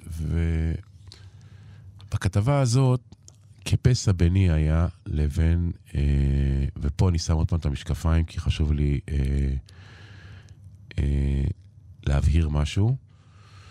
כפסע ביני לבין אה, לשלוח מכתב ללשון הרע, לעיתון, הר... לעיתון הארץ, על משפט שהוא בעיניי אחד המבזים, אחד המביכים, אחד המגוחכים והלא נכונים. ואני מקריא אותו בכוונה כדי שיבינו. ובן שלו יצא באמת, והארץ יצאו באמת, כי לא שלחתי מכתב, והייתי פותח להם את התחת על זה, ולא בגלל הסיבה הפשוטה. שאול לא מאפשר למועדונים אחרים לקרות. למה כל השנים האלה לא קמו מועדונים אחרים שהצליחו? האם הוא שמע שהופעות במועדון אחר, אם הוא שומע שהופעת במקום אחר, אתה עלול לא להופיע אצלו יותר, וזה מפחיד להישרף על ידי הברבי. וזה אומר מוזיקאי אנונימי. עכשיו, אני לא יודע אם ציבור יודע או לא יודע, אבל כשאתה מפרסם דבר כזה כעיתונאי, אתה מחויב לתת תגובה שלי, כי זה מה שנקרא לשון הרע, זה לשון הרע פר אקסלנס. בן שלו פגע בי כי הוא יצא שמוק והוא לא ביקש את תגובתי. אני, אם תופיע בתדר, שים לב מה אני בא ואומר לך, בחינם אין כסף, אני אגיד לך, קח את הרגליים שלך ותעוף לאלף עזאזל ממני. ולמה? לא כי התדר מפריע לי. כי כשאתה מופיע בברבי ואני מוכר איתך כרטיסים, אני הופך עולמות כדי למכור איתך כרטיסים, אתה ואני שותפים. ואם אתה נותן את מרכולתך בחינם אין כסף, רחוב מקביל אליי, לך לעזאזל. כי אם אתה לא מספיק מעריך את עצמך, לך לעזאזל מבחינתי. וזה אחד הדברים שהכי מוציאים אותי משלוותי. היו מספיק אומנים שהופיעו גם בברבי וגם בזאפה. האמירה המיוחסת אליי היא כלל וכלל לא, ומי שבתעשייה יודע על מה מדובר, אני לא במשחק הזה. עכשיו, אם אני מייצר איתך דרך, אתה תיקח מרחק בין מופע אחד למשנהו, כי בין תל אביב דרום לבין תל אביב צפון, המרחק הוא מרחק יריקה. ובין מה שנקרא תיאטרון תמונה לבין מה שנקרא ברבי, לבין מה שנקרא הגריי, לא משנה, הכל הוא... קח מרחקים. זה הכל. זה לגבי הדבר הזה, ואני בטוח יותר ויותר במועדון שלי, בקהל שלי, ביכולת מכירה שלי, אין לי בעיה. אבל האמירה הזאת היא אמירה שקרית נטו ומרגיזה. עכשיו בוא. לא אחת ולא שניים, אני אתן לך את זה בדוגמה מאוד יפה. היה לי שיחה הזאת לפני שלושה ימים עם יעל מרגלית מהמון ווליום. היא התקשרה להגיד לי שקורין אלעל עושה פסטיבל חורף בהיכל התרבות במרץ. והיא רוצה את ברכת הדרך. אז אמרתי לה, למה? כי שלושה מופעים שלה דילגנו אחד אחרי השני בגלל שהיא הייתה חולה ודילגנו את כל הקהל וקיבלנו ביטולים וקיבלנו האשמות והיה לנו כאב ראש ועד שתודה לאל סוף סוף היא עומדת על הרגליים ואפשר כבר לעשות את ההופעה בעזרת השם ובלי נדר, אז אפשר כבר לפרוט את זה לפרוטות וללכת ל... יש משהו בתהליך הזה שאני לא יכול לקבל אותו, שמהר מאוד פורטים את השטר הזה לפרוטות. אומן עוד לא התבסס מספיק, ולא ראיתי אחת ולא שתיים אומנים שגדלו או גדלים, ופתאום אנחנו פותחים מופעים גדולים. ואז הם הולכים ופותחים מופעים גדולים, ומביאים מלא אורחים, ואומרים, בואנה, הקהל הגיע בגללנו. וזה לא עובד ככה. אנחנו ממהרים, שים לב... לא. זו דוגמה של קורין אלאל, אבל היא דוגמה, היא דוגמה למה? היא דוגמה לזה שהתהליך בנייה איתה עדיין לא בשל. זאת אומרת, אתה מייצר יש מאין. אני רוצה לבנות קהל בסיס אמיתי. אתה רוצה להביא כל חודשיים הופעה, לבנות את זה, לראות מה קורה עם זה. אבל קורין כן מופיעה אצלך. יש עכשיו הופעה בינואר, בעזרת השם, זו אותה הופעה שהייתה אמורה להיות באוקטובר, ואותה הופעה שהייתה אמורה להיות בחודש 6, ואותה הופעה שהיא נדחתה כתוצאה והיא מ... והיא תופיע גם בפסטיבל הזה ב... איפה? זה היה? בפסטיבל החורף? כן. היא תופיע עכשיו רק בפסטיבל החורף, אתה צריך לקחת למרחק, תקשיבי טוב, אתם צריכים להבין, אין בעיה שתופיע איפה שאתה רוצה. יש איזו נטייה לאומנים לכבוש את מורמולי האולימפוס וללכת למקומות גדולים ולהגיד, כבשתי. אז אתה מביא הופעה עם 200 אורחים, קורע את הקהל של ה... שלך בכיס, כן, ואומר, ניצחתי. אני לא רואה את זה ככה. אני מאמין בעקב בצד אגודל, בתהליך בנייה. שלחתי 100 איש, 200 איש, 300 איש, 400 איש, אין לי בעיה. עכשיו, אני לא מדבר איתך, הלכתי לקיסריה, איזה סמן אחר ובניתי מופע אחר. או הלכתי לפסטיבל חורף מדהים ובניתי מופע אקוסטי מרסדס בנד, עכשיו סתם דוגמה שזה חלום בעיניי, שהם פונים לקהל המתבגר שלהם, זו להקה של למעלה מ-30 שנה הרי. והם בנו משהו אחר לחלוטין. אתה בא למסה אותו הופעה, בברבי או באנגר, זו אותה הופעה בעצם. כן. רק מה, פה זה עם אורחים ומחיר כרטיס יותר גבוה. לכאורה, פי שתיים בקהל. היום זה יהיה פחות, כי המקום יותר גדול. אבל זה מכעיס אותך כמישהו שמסתכל על האומן ואומר, אתה עושה משהו לא נכון בשבילך? בוודאי, בוודאי. אבל למה שלא תתייחס לזה כאל הבעלים של הברבי שאומר, סליחה, אני הולך איתך דרך, אל, אל, כי א', אל, אל, ת- אל, לא. אל תדלג מעליי. כי ואל מי אני? אז אני אתן לך את זה בדוגמה מאוד יפה. לא, אני מנסה להבין למה המשפט הזה כל כך מכעיס אותך. כי אתה קודם- בסוף, אתה איזה, בסוף... של בן שלם? כן. אז אתה, אני אסביר לך. אתה בסוף קו- הבע- קודם- הבעלים של מקום, שבסוף יש לך... קודם כל הוא שקרי. קודם כל, זה להלין על בן אדם. עכשיו תקשיב, אומר לך מוזיקאי אנונימי, כן. אנונימי, no name. אתה מבין? איזה שמוק, no name. תן לי לנסח לך את זה, אחרת תגיד אם זה בסדר מצידך, אוקיי? אוקיי. איתי לא דיבר מוזיקאי אנונימי. אני, שאול הוא הבעלים של הברבי, הוא הולך דרך עם אומנים, והוא מבקש שכשאתה עושה משהו במקום אחר, שזה לא יפגע בברבי. קודם כל, בוא. האם מתוך, האם מתוך זה יצא שמועדונים אחרים לא הצליחו לצמוח? זה עניין שלהם, אני דואג לברבי. אסף, בוא נשים את הדברים על דיוקם. כן. אותו עכשיו פלוני אלמוני שמקשיב לנו, בתקשורת, שים לב מה אני בא ואומר, שהייתי בקורונה, לא היה אחד שלא ביקש מאיתנו בלעדיות ברעיון, ואם היית קופץ מתוכנית אחת למשניה, פתחו לי את הנשמה, אז אל תבלבל לי נכון. את המוח. עכשיו, מה העניין? אני מכיר את זה, בגלל שאני מכיר את זה אז אני בא מהתקשורת. ואומר לך בצורה שאינה משתמעת לשתי פנים, אני לא מבקש מאף אחד תופיע רק פה, לא. אני רוצה שתצא החוצה. אני רוצה שתחווה עוד דברים. למה? כי הקיבעון וההתמדה שלך לפעמים נותנים לך תחושה שזה קל לך. בוא, אני מוכר כרטיסים יותר מהר אצלי בברבי מאשר כל אומן ימכור במקום אחר. ולפעמים אתה מתרגל לזה, ואתה בטוח שזה אתה. עכשיו, זה בסדר לצאת החוצה. אבל להלין בצורה השקרית הזאת זה לא מקובל עליי, ולו בגלל הסיבה המאוד פשוטה, לא. אתה תשמור על מרחק בין אחד למשנהו, אתה תיקח, ואני אתן לך את זה בדוגמה, גם אם הייתי לוקח שלושה, ארבעה, חמישה חודשים תאריכים קדימה, אתה תיתן לי שבוע, שבועיים לפני איזה הופעה, אתן לך את זה אחרת, אתה יודע מה, בוא, יודע מה אני אתן לך את זה. הרי אם אתה תופיע בברבי, ואתה תופיע לשם עניין בזאפה הרצליה, בסדר? המרחק הוא כמעט אותו מרחק, מה זה? זה גוש דן. והמופע שלך הוא בדוגמה בספטמבר, והמופע בזאפה הרצליה, ותופיע בברבי בתחילת נובמבר. אוקיי? הופעת באמצע ספטמבר. חודש וחצי למכור ברבי זה לא הרבה זמן, שנינו יודעים. אתה לעולם לא תפרסם ברבי, שים לב מה אני בא ואומר לך, עד שלא סיימת את הכרטיסים בהרצליה. זאת אומרת, אתה יורה לעצמך כדור ברגע. זאת אומרת, אם אתה לא אסטרטג גדול, ובוא נשים את הדברים על דיוקם, יש פה הרבה מנהלים, אמות, שלא מבינים את העבודה. עכשיו, אם אתה לא יודע לבנות אסטרטגיה חכמה ונבונה, יש לך בעיה. הוא לא יורה לעצמו ברגל, הוא יורה לך ברגל. הוא יורה לכולנו ברגע, כי בסופו של דבר הוא ואני שותפים. עכשיו, כן. למה אתה הולך רחוק? אני אתן לך את זה בדוגמה. אתה ואני שותפים, הלכנו ופתחנו קופה ביחד. מחר, מחרתיים שמת לי בנמל תל אביב, שים לב, מופע בחינם אין כסף. כי מכרת את זה לעירייה. אז אתה מרוויח גם מפה וגם מפה. מי נהנה שם מזה? מי נדפק מזה? ואנחנו מתעסקים עם יהודים, גבר. מי שיכול לאכול מכל הכיוונים, אוכל, ובסופו של דבר מי אוכל אותה? אני. אז יש דרישות. יש דרישות, אבל דרישות הגיוניות. יש תמיד ברכת... הנה, פנה אליי איזה מישהו, אומר לי, שומע, יש לי הופעה של ההרכב בתחילת פברואר אצלך, אני אומר לו, ו... פנו אליי, רוצים עכשיו לקנות הופעה בהאנגר, לפסטיבל, קשת, whatever. צא בהצלחה. התפקיד שלך זה להביא פרנסה לאומן שלך, בהצלחה, צא בהצלחה. איפה הבעיה? אני לעולם לא אהיה אבן נגף. תהיה פרטנר, אל תעשה שום דבר מאחורי הגב. אין לי בעיה. אם תלך איתי מאחורי הגב, תקשיב, אני אהיה הבן אדם הכי אכזר בעולם. למה? השוק שלנו הוא קטן. אל תשקר לי, אני לא אשקר לך. למה? אתה לא יכול לפתוח חודש בהרצליה ואחרי חודש בתל אביב. זה לא עובד. ואומנים שלא מופיעים אצלך כבר הרבה זמן. אמרת, מלא כאלה. אמרת, לא חשוב שמות. יש כאלה המון. יש כאלה שהיו בני בית אצלי ולמעלה משמונה שנים לא מופיעים אצלי. למה? למה? תשאל אותם, אני בסדר פה. כן? אני באמת בסדר. לא, וזה על רקע מה? על רקע דברים שנעשו מאחורי הגב? זה על רקע... על רקע, על רקע... תשמע, אני לא... בוא, ניהלתי בעברי אומנים. אני יודע איך לנהל אומנים, ואגב, ניהלתי את זה בצורה רהוטה ובהצלחה מצוינת. אה, הפסקתי לעבוד בזה.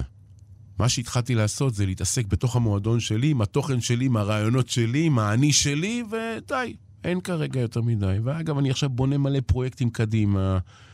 ויש הרבה דברים שאני עומד מאחורי הקלעים ואני יושב בשקט ובכיף, באהבה. וחתול בשק, דוגמה לשם עניין שאתה עושה, או, או תקווה גדולה. אני אתן לך את זה בדוגמה מאוד פשוטה. נינט אמורה להוציא חודש הבא, בעזרת השם, שיר, שהבאנו אותו בתקווה גדולה במסגרת הפרויקט שעשינו עם 12 נגנים אנדולוסים. ופתאום השיר קיבל זווית אחרת. תשמע, אני באתי לבאלנס, אני רואה את זה, ואיך שהסתכלתי על זה, צעקתי לטכנאי, תפתח לי ערוצים, אתה מקליט את ההופעה, את השיר הזה. הסתכלה עליי, נינת אומרת לי, ו... אמרתי לה, תשמעי, אחד, זה נשמע פגז, שתיים, את צריכה לעמוד זקופה, כי את נשמעת מאוד מכופפת עם הגיטרה והרצועה, וזה נראה רע מאוד. ואז אמרתי לטכנאי, אתה חייב להקליט את זה. הקלטתי, ואז כשהגיע להופעה, אמרתי לה, בעזרת השם, אני אגיע להופעה, ביקשתי שיהיה הפתעה. הכנתי לה מיקס לשיר. מה שאני שמעתי בחוץ, היא קיבלה את זה צמרמורות. שיר שלה שקיבל טוויסט בעלילה באיזשהו, אתה יודע, בלי... ואני מבקש מהם, תציעו את השיר הזה, זה, יש לכם טיימינג מדהים, השיר יכול לעבוד מעולה. כן, אנחנו, יש לנו שיר כזה, יש לנו שיר כזה. אני נתתי להם, בהצלחה, תעשו מה שאתם רוצים, תשחררו, אני לא יכול לנהל אתכם. נודע לי שחודש הבא הם אמורים להוציא את זה, שיהיה להם להצלחה. אני חושב שקצת מאוחר, אבל לא נורא. אבל שום דבר לא בא ממקום רע. אתה יודע, זה מתוך, אתה יודע, את נינט אני מאוד אוהב. ואני חושב שהיא זקוקה לעוד שיר חזק, לעוד שניים ועוד כמה בדרך שהיא עושה, דרך חתחתים לזאת, שיפוצץ אותה כאילו והיא תהפוך לקונצנז לא כמאמי, אלא כמוזיקאית עקשנית שהתחילה מללמוד גיטרה אצל ברוך מרוקפור, והתחילה לעמוד על גיטרה. ותשמע, מי שלא יודע לנגן כל כך טוב ועומד כבר עם גיטרה, זה צריך הרבה ביצים לדבר הזה. אז זה זקוק להערכה, והיא בדרכה שלה, ו... ואני חושב שהיא צריכה את השיר, שתיים, השלושה האלה שיפוצצו אותה, הרי בניה ברבי, עד שלא עשה את uh, השיר עם ה... קרן שמש. כן, בחייך, אתה מבין מה אני מדבר? היא צריכה את זה, היא זקוקה לזה, אני חושב שיש יש לה משהו. ואתה עושה את זה מכנות, אתה יודע, מ, מ, מ, לא משנאת המן, מאהבת מרדכי. אני חושב שההצלחה שלה זה דבר אדיר, זה חשוב, כי אתה רואה דברים שאחרים עוד לא ראו. הגענו לזה כי, כי דיברנו על אומנים שלא מופיעים, ואז אותך... תמיד אנחנו נגיע לעוד דברים כן. שלא תכננו. לא, רק חיזרתי אותך לזה. אז, אז הם לא באים כי מה? כי... כי... אמרת בהתחלה, בתחילת השיחה שלנו אמרת על האיש שמכרה כרטיסים ורבה עם אנשים. אתה, אתה גם רב עם אנשים. אני תמיד יריב עם אנשים. מי שעובד מהלב, ייקח ללב. מה הבעיה? אתה לוקח ללב? תמיד, מה זאת אומרת? איזו שאלה. מי שלא, תקשיב, אם אני, אני יכול לעבוד בעבודה שלי ולא לעבוד מהלב ולא לקחת ללב? אתה יודע כמה פעמים פגעו בי? אתה יודע כמה פעמים חרבנו עליי? מה? למה אתה קורא חרבנו עליך? מלא דברים. מלא דברים. שעשיתי תהליך עבודה עם אומן, ואז פתאום הוא גדל לממדים מטורפים ומכרו אותו לכל דכפין, וכשהוא הגיע להופעות הגדולות, ההפקות שמו עליי קצוץ? על מה אתה מדבר? יש הפקה שחגגה 25 שנה לדבר הזה. אני הודעתי להם חד משמעית, אני לא אשתף איתכם פעולה בשנה הזאת. אמרו לי, למה? אתה חלק אינטגרלי מאיתנו. אמרתי, אם הייתם דואגים מראש, הייתם מרימים טלפון לפני. וזה פוגע, בטח זה פוגע. עכשיו, אומנים סלש מנהלים, אין להם את התובנה הזאת. תשמע, יש לנו יכולת לבנות דברים באמת בצורה פנומנלית, בקיבעון, בהתמדה, עם אורך רוח והרבה סבלנות, ויכולת באמת להסביר לאנשים מה צריך לעשות. אבל תשמע, עייפתי באמת ובתמים מהרבה אומנים שפשוט לא מעורבים בקריירה של עצמם, כי יש מנהל ויש איזה ואן שבא ואוסף אותי ואני לא יודע לא מימיני ולא משמאלי, ואני לא יודע, שמו אותי באיזה booking ואני לא יודע מה קורה. תהיו מעורבים בקריירה של עצמכם, בפרנסה של עצמכם, בדרך שאתם מייצרים, ותשתדלו לא לאכזב יותר מדי אנשים. והמון אכזבו אותי, המון פגעו בי. מחלתי וסלחתי לא אחת ולא שניים, למרות שחרבנו עליי, יש לי הרבה סיבות. ואם הייתי כותב איזה ספר והייתי אתה לא מבין מה הייתי כותב שם. את האמת, אוי ואבוי לאוזניים. אבל בסופו של דבר, אתה יודע, זה בני אדם, ומותר לטעות, ואנחנו רק בני אדם ובשר ודם. אבל אני לא יכול לקבל פעמיים אותה טעות. אני לא יכול לקבל פעמיים שדורכים על בן אדם וכאילו לא שמתי לב. מטובת המקום שאתה מנהל, או מהיותך אדם רגיש?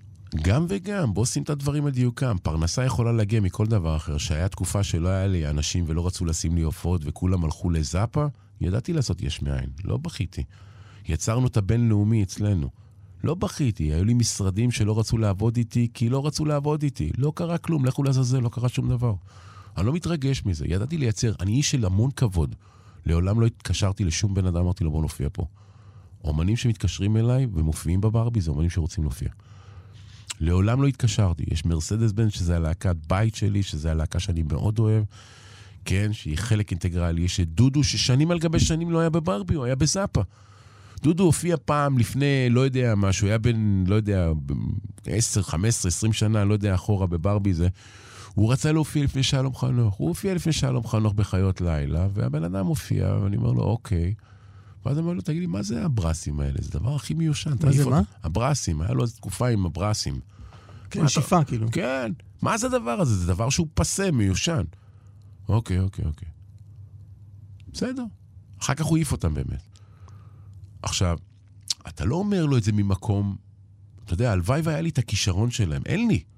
אין לי. הלוואי והייתי יודע לנגן. אני אין לי את היכולת. אני יודע להקשיב. אני יודע להעיר צצה. טובה, רעה, אתה יודע, לעת עתה הרבה דברים מהרעיונות שלקחו. ודברים מתגלגלים, אתן את זה בדוגמה מאוד יפה. ישבתי עם uh, אמיר דדון, ואמרתי לו, היו לו שני הופעות בברבי, והוא לא מבאי ביתי. אמיר דדון מופיע, בן שלו, בהרבה זאפות.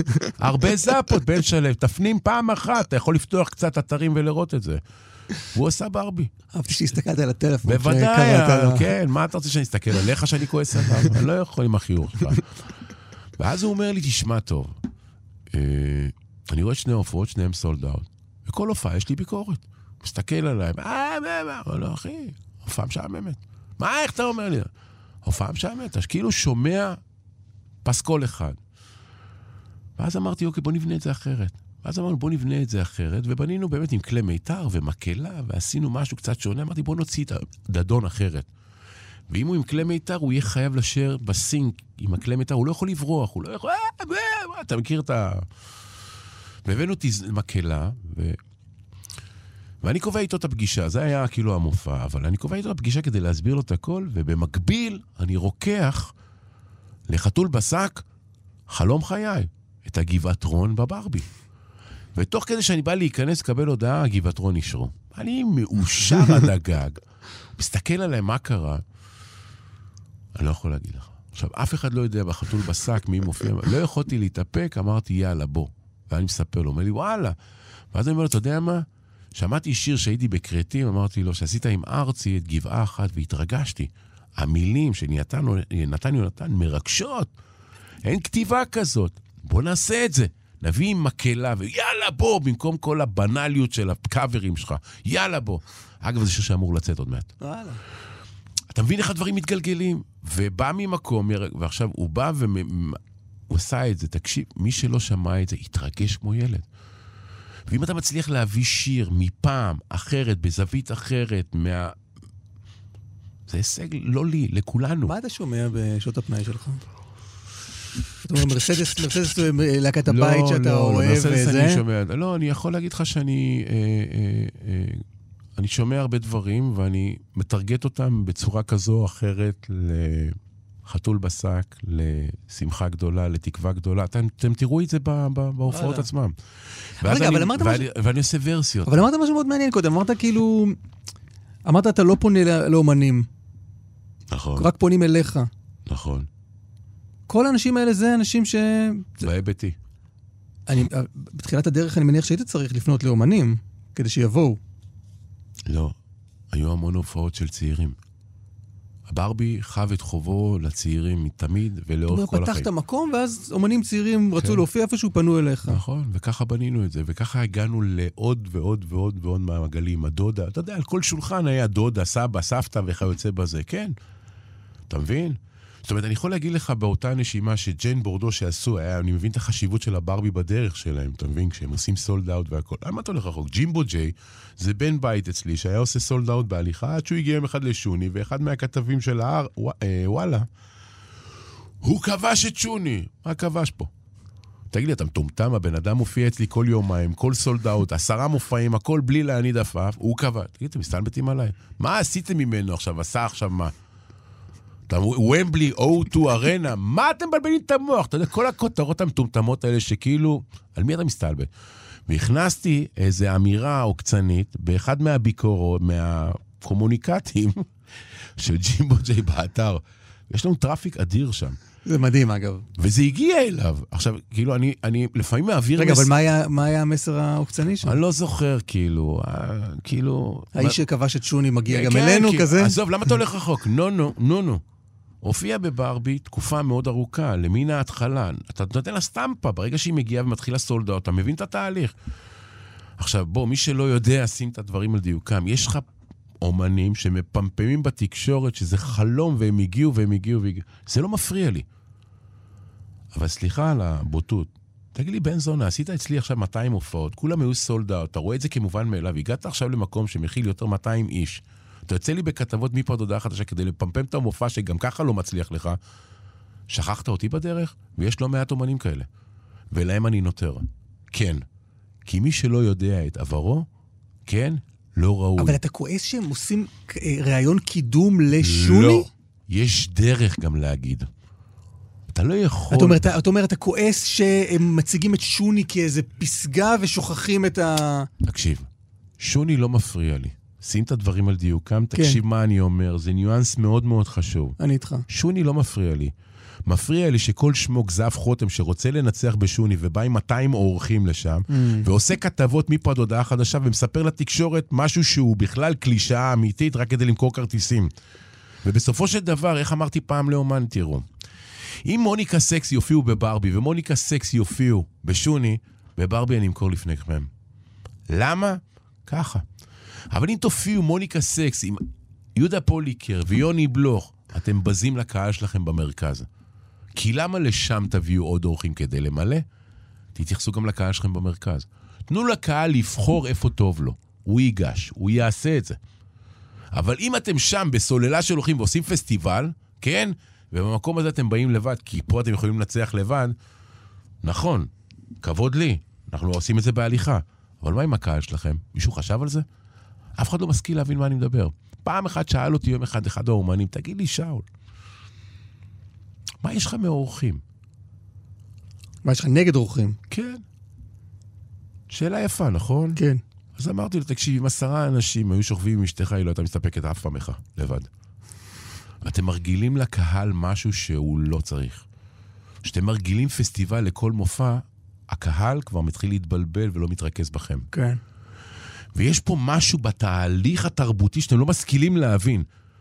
וללכת עכשיו למקומות גדולים עם עשרה אומנים או אורחים ולהגיד, ניצחתי, על מי אתם עובדים? בחייאת רבקום. תן לי דוגמה למישהו אה, שאתה מזהה בתחילת הדרך, שאתה אומר, הוא עכשיו לא ממלא את הברבי, אבל אני מאמין בו ואני עושה איתו דרך והוא יגיע. היום זה כבר קשה. היום זה כבר קשה משלוש אספקטים. אחד, הקורונה הרגה את כל השוק ביניים, והם היו צריכים לבנות את עצמם מחדש. זה או שאתה גדול או שאתה כלום. לא. הקורונה הרגה את כל השוק ביניים, כל האנשים שגדלו, התבדלו בדרך, כן. היא מוססה את זה לחלוטין. ולהזכירך בקורונה, יסמין מועלם עשתה וי, נוגה ארז עשתה וי, טונה עשה וי, נצ'י עשה וי, וזה היה מה שקרה. המלא אומנים הוציאו אלבומים שלא קרה איתם כלום. זה לא עניין את אף אחד. ואז שהם סוף סוף הצליחו לקרום עור וגידים ולעלות על הדרך, משמע העילה רוח מתחילה לעלות עוד פעם, משמע לא יודע מה, אה, אה, מי זה היה עוד? אה, אה, לא, חסר דוגמאות. שניסו לעשות את הדברים האלה, באה להם פתאום המלחמה הזאת. עכשיו, מה קרה? באופן טבעי, כולם חוזרים לרחם בתקופות האלה. כולם חוזרים למוכר, mm. לאהוב, לשירים הנוגים. זאת אומרת, לבוא ולהגיד לי, אני משיק עכשיו אלבום, תגיד לי, אתה מטומטם או שאתה עושה מעצמך? כן. את מי זה מעניין חוץ מאת עצמך? מה אתה עכשיו משיק לי אלבום במרץ? אז גם אתה, אתה אומר בברבי, כן, זה, זה משתקף גם בברבי, את- הולכים על הבטוח עכשיו. מה זה לא... בט- תקשיב, במקום שמחה גדולה הלילה, קראנו לזה תקווה גדולה הלילה. כן. הרי איך החזרנו את ההופעות? בואו שים את הדברים על דיוקם. אף אחד לא רצה להופיע. ובשלב מסוים אמרתי לעצמי, אוקיי, בואו בוא, בוא, בוא נחזיר את עצמנו. עכשיו, היה לי איזה נסיעת עבודה לחו"ל, שנקבעה מראש, ואמרתי, אתם יודעים, בואו נחזיר. אנשים פחדו. מה תגיד התקשורת? שאלתי, למה? אנחנו עושים כאילו כסף על חשבון המלחמה? אמרתי, ושהם מוכרים פרסומות, מה נהיה? בואו נתקדם, אמרתי. ומה יגיד הציבור? לא, אני לא רוצה להרוויח. מלא תירוצים של פחד. תגיד לי, אני מפחד, אני אכבד את זה.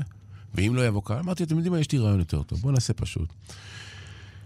נעשה תקווה גדולה, במקום שמחה גדולה. בא מיכאל, אמר, הגה את המילה תקווה גדולה, שמה קורה בתקווה גדולה? ונעשה שינוי פוזיציה. יש לנו תזמורת עם אוריאן שוקרון, שהוא מנצח, מאבד, בחור בן 31, שהוא מנצח ומאבד של אה, תזמורת אנדולוסית ממעלות תרשיחא, אה, אלמוגרביה. מוכשר שד הבחור הזה, בחור מקסים. ואמרנו, אוקיי, תביא איתך נגנים, ובוא נתחיל לשנע. אז בהתחלה הבאנו שמונה, אחר כך הגענו ל-12 אה, נגנים.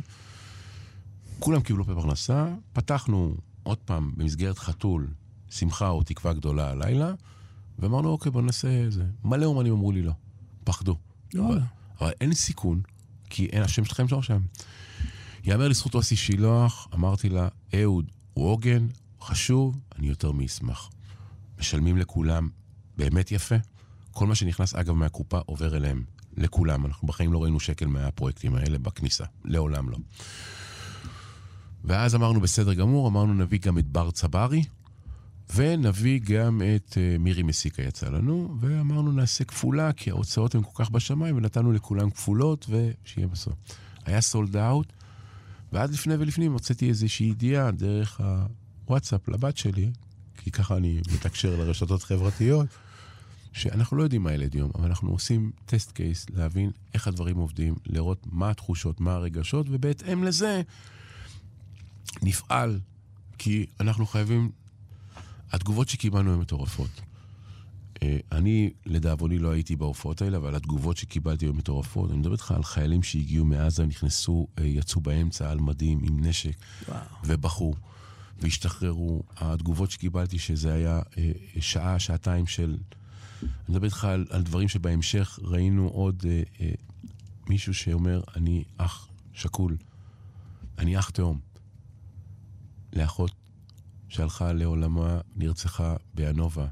ואני מבקש מכם, תחיו את החיים, תבחרו בחיים. אני פה, ואני רואה את האנרגיות שלכם, תמשיכו לבחור בחיים. ואנשים, זה הכל ספונטני, שום דבר הוא לא זה, וחיילים שעלו פתאום, ואתם לא מבינים, דברים מטורפים שקורים, וזה כלי של הבעה של אנשים. והבנו שיש לנו פה משהו, מירכאות כפולות ומכופלות, סטארט-אפ, הבנו שאנחנו עושים משהו טוב. תשמע, אתה, אתה, אתה גם חלק מהעם. אתה לא יודע אם אתה עושה נכון או לא עושה נכון, אתה... ואתה משכיל להבין שפתאום, אתה יודע, הנוף של העורף והחזית, אחד הם. יש הורים, יש אחים, יש אחיות, כולם, כולם רוצים לשחרר שעה רגע, תנקו לי את הראש. ואגב, ביום האחרון של הברבי, 12 בלילה, 12 וחצי בלילה, היה מטח, כן? אה, ואחרי שאמרנו תודה רבה והדלקנו אורות, אמרנו להם, חבר'ה, זה אזעקת אמת, יש מטחים, אני מבקש לרדת לחדר אומנים, אה, לרדת זה. נכון, זה היה סילבסטר שם. וביקשתי בכל לשון של בקשה, אחרי שזה נגמר, אנא מכם, האומן הזה הופיע שעתיים על הבמה, שחררו אותו. כן. יש צ'ייסרים חינם על חשבון הבאים, ובואו אלינו. כאילו, עשינו מזה משהו אחר. אתה יודע, אני מצאתי את עצמי בטיפקס, שהבן של אייזנקוט אה, נהרג, ידענו על זה לפני, וידענו על עוד אה, כמה, ארבעה או חמישה דאז שזה, והגעתי ל... ושמעתי על 88, והיו שירים שאתה יודע, כל אחד זה טלטלה אחת, ולקחו אותי, והייתי כבר, אתה יודע, עם דמעות בדרך, ואתה יודע, אנחנו בני אדם. ואתה שואל את עצמך, איך מופיעים ככה? ועוד טיפקס. ואתה מגיע לחדר אומן, ואני יושב עם הלהקה, ותשמע, אנחנו בדיכאון. אנחנו, תקשיב, אנחנו לא... אנחנו חלק מה... אנחנו העם. גם אנחנו בתחושות וברגשות, וזה קשה. ואיך יוצאים מזה? מה עושים? ואתה, תקשיב, זה, זה, זה תעצומות נפש שצריך לעלות על הבמה, ו- וינגנו, וישחקו הנערים לפנינו, ואחר כך אתה מקבל את הפידבקים ואת התגובות, שזה פשוט שחרר את האנשים, ונ...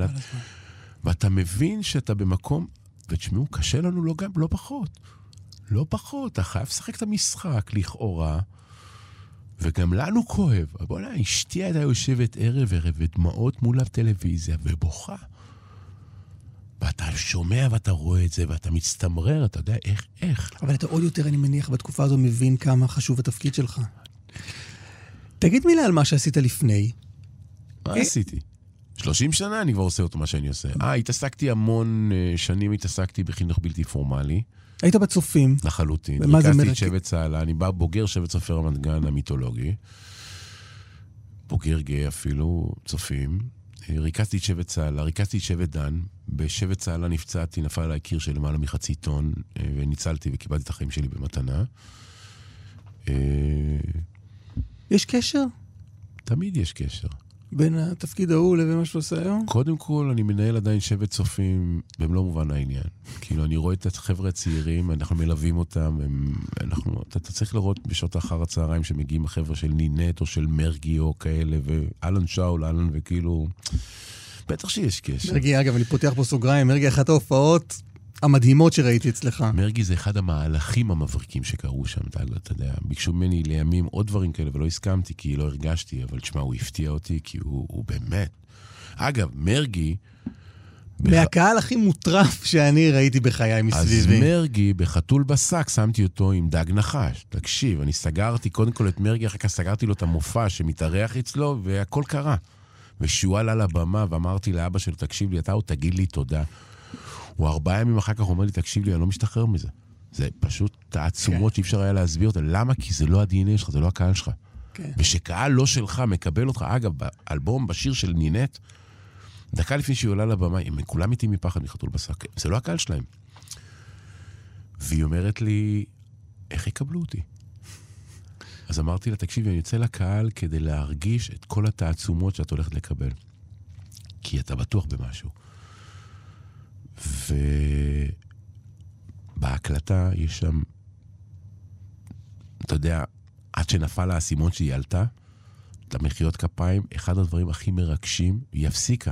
והתחילו לנגן עוד פעם, עשינו את זה בעריכה, היית צריך להבין שכאילו, זה לא קהל שלך. ושהם יקבלו אותך בהמון אהבה, זה לא מובן מאליו. כן. וזה היה העניין, בלקחת את האנשים לבייס, למקום שאתם צריכים באמת להילחם על הקהל. שזה לא מובן מאליו, כי הרי בקהל שאתם מוכרים כרטיסים, תעשו אה, הוא יעשה אה, זה בסדר. נכון. וזה היה העניין, בואו נחזור לבייס. אז אני רגע סוגר סוגריים. איך הגעת אז בעצם משבט בצופים ל... בטעות, תמיד אמרתי שאני במקצוע הזה או בטעות, או, ב, או, בעוד, או בתיקון או בעונש, שזה שניים שהם אחד בעצם. אני לא יודע. הגעתי. אגב, באתי משבט צופים שכל חייו התעסק עם עד איראן, גיטרות, שירה, מוזיקה, פסטיבלים. פסטיבל המחול והזמר של צופי רמת גן זה אחד הדברים הכי הירואיים שאני מכיר. זה עבודות של חודשים על גבי חודשים ברמה מאוד מאוד גבוהה. תמיד באתי מהמקום הזה.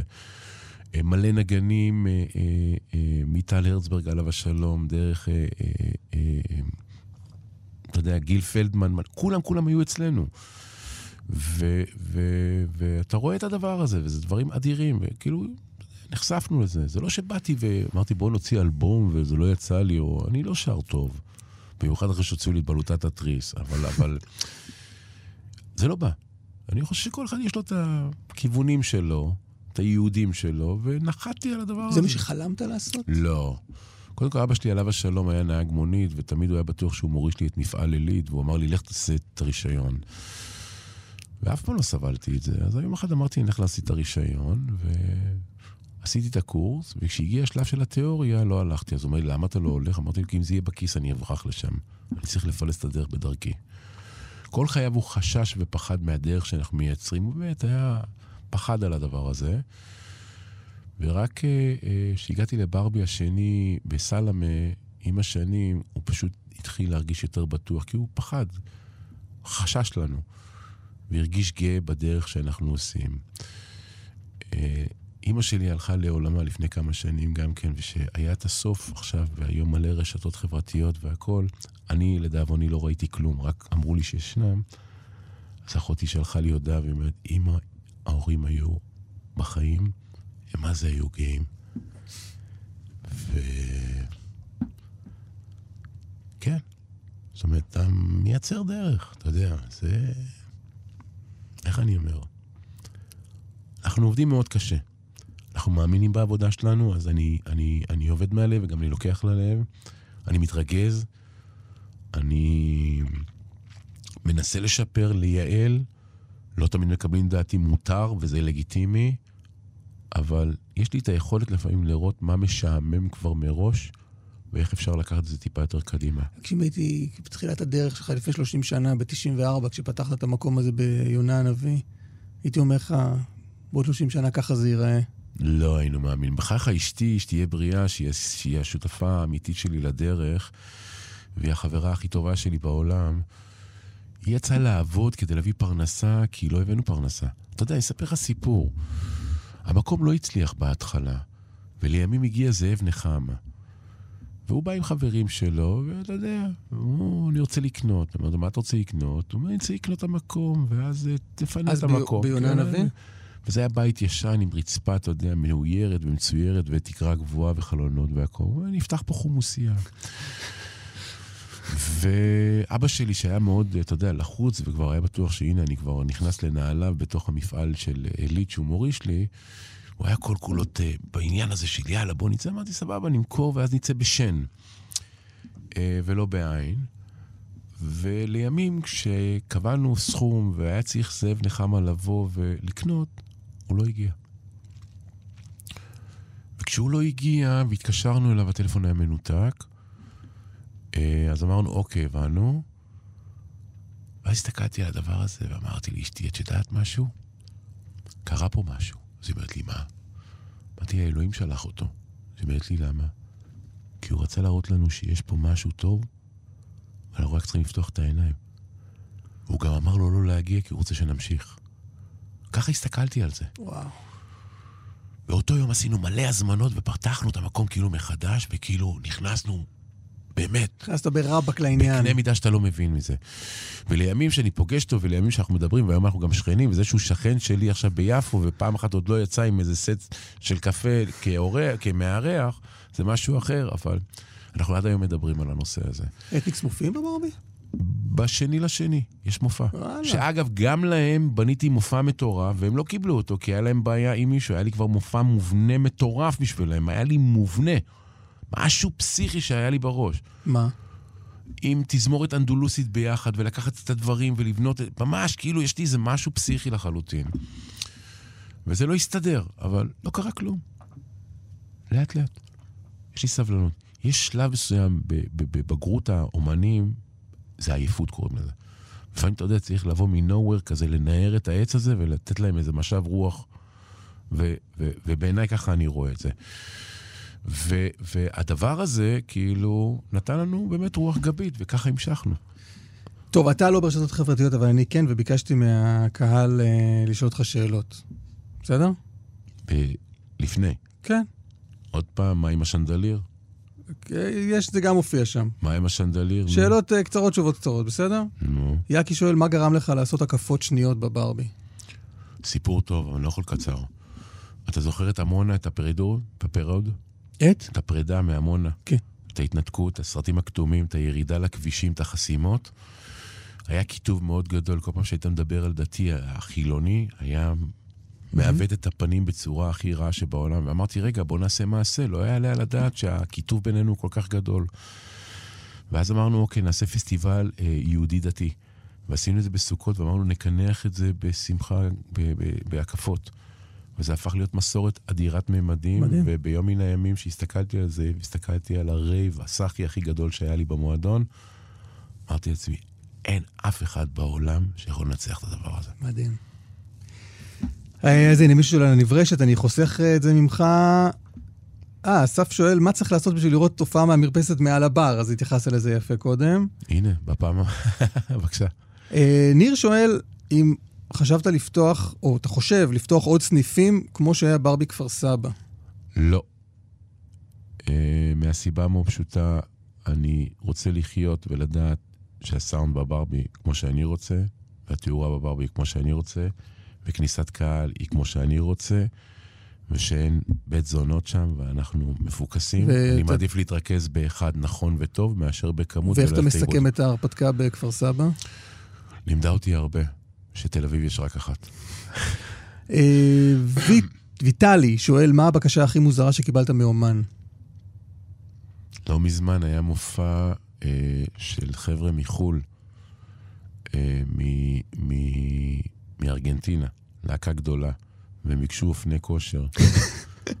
והבאנו אופני כושר ב-200 שקל. הבאת אופני כושר? תקשיב לי טוב, ב-200 שקל שהן עוברות כמו אבן שאין לה הופכין, וזה הכי מוזר בעולם.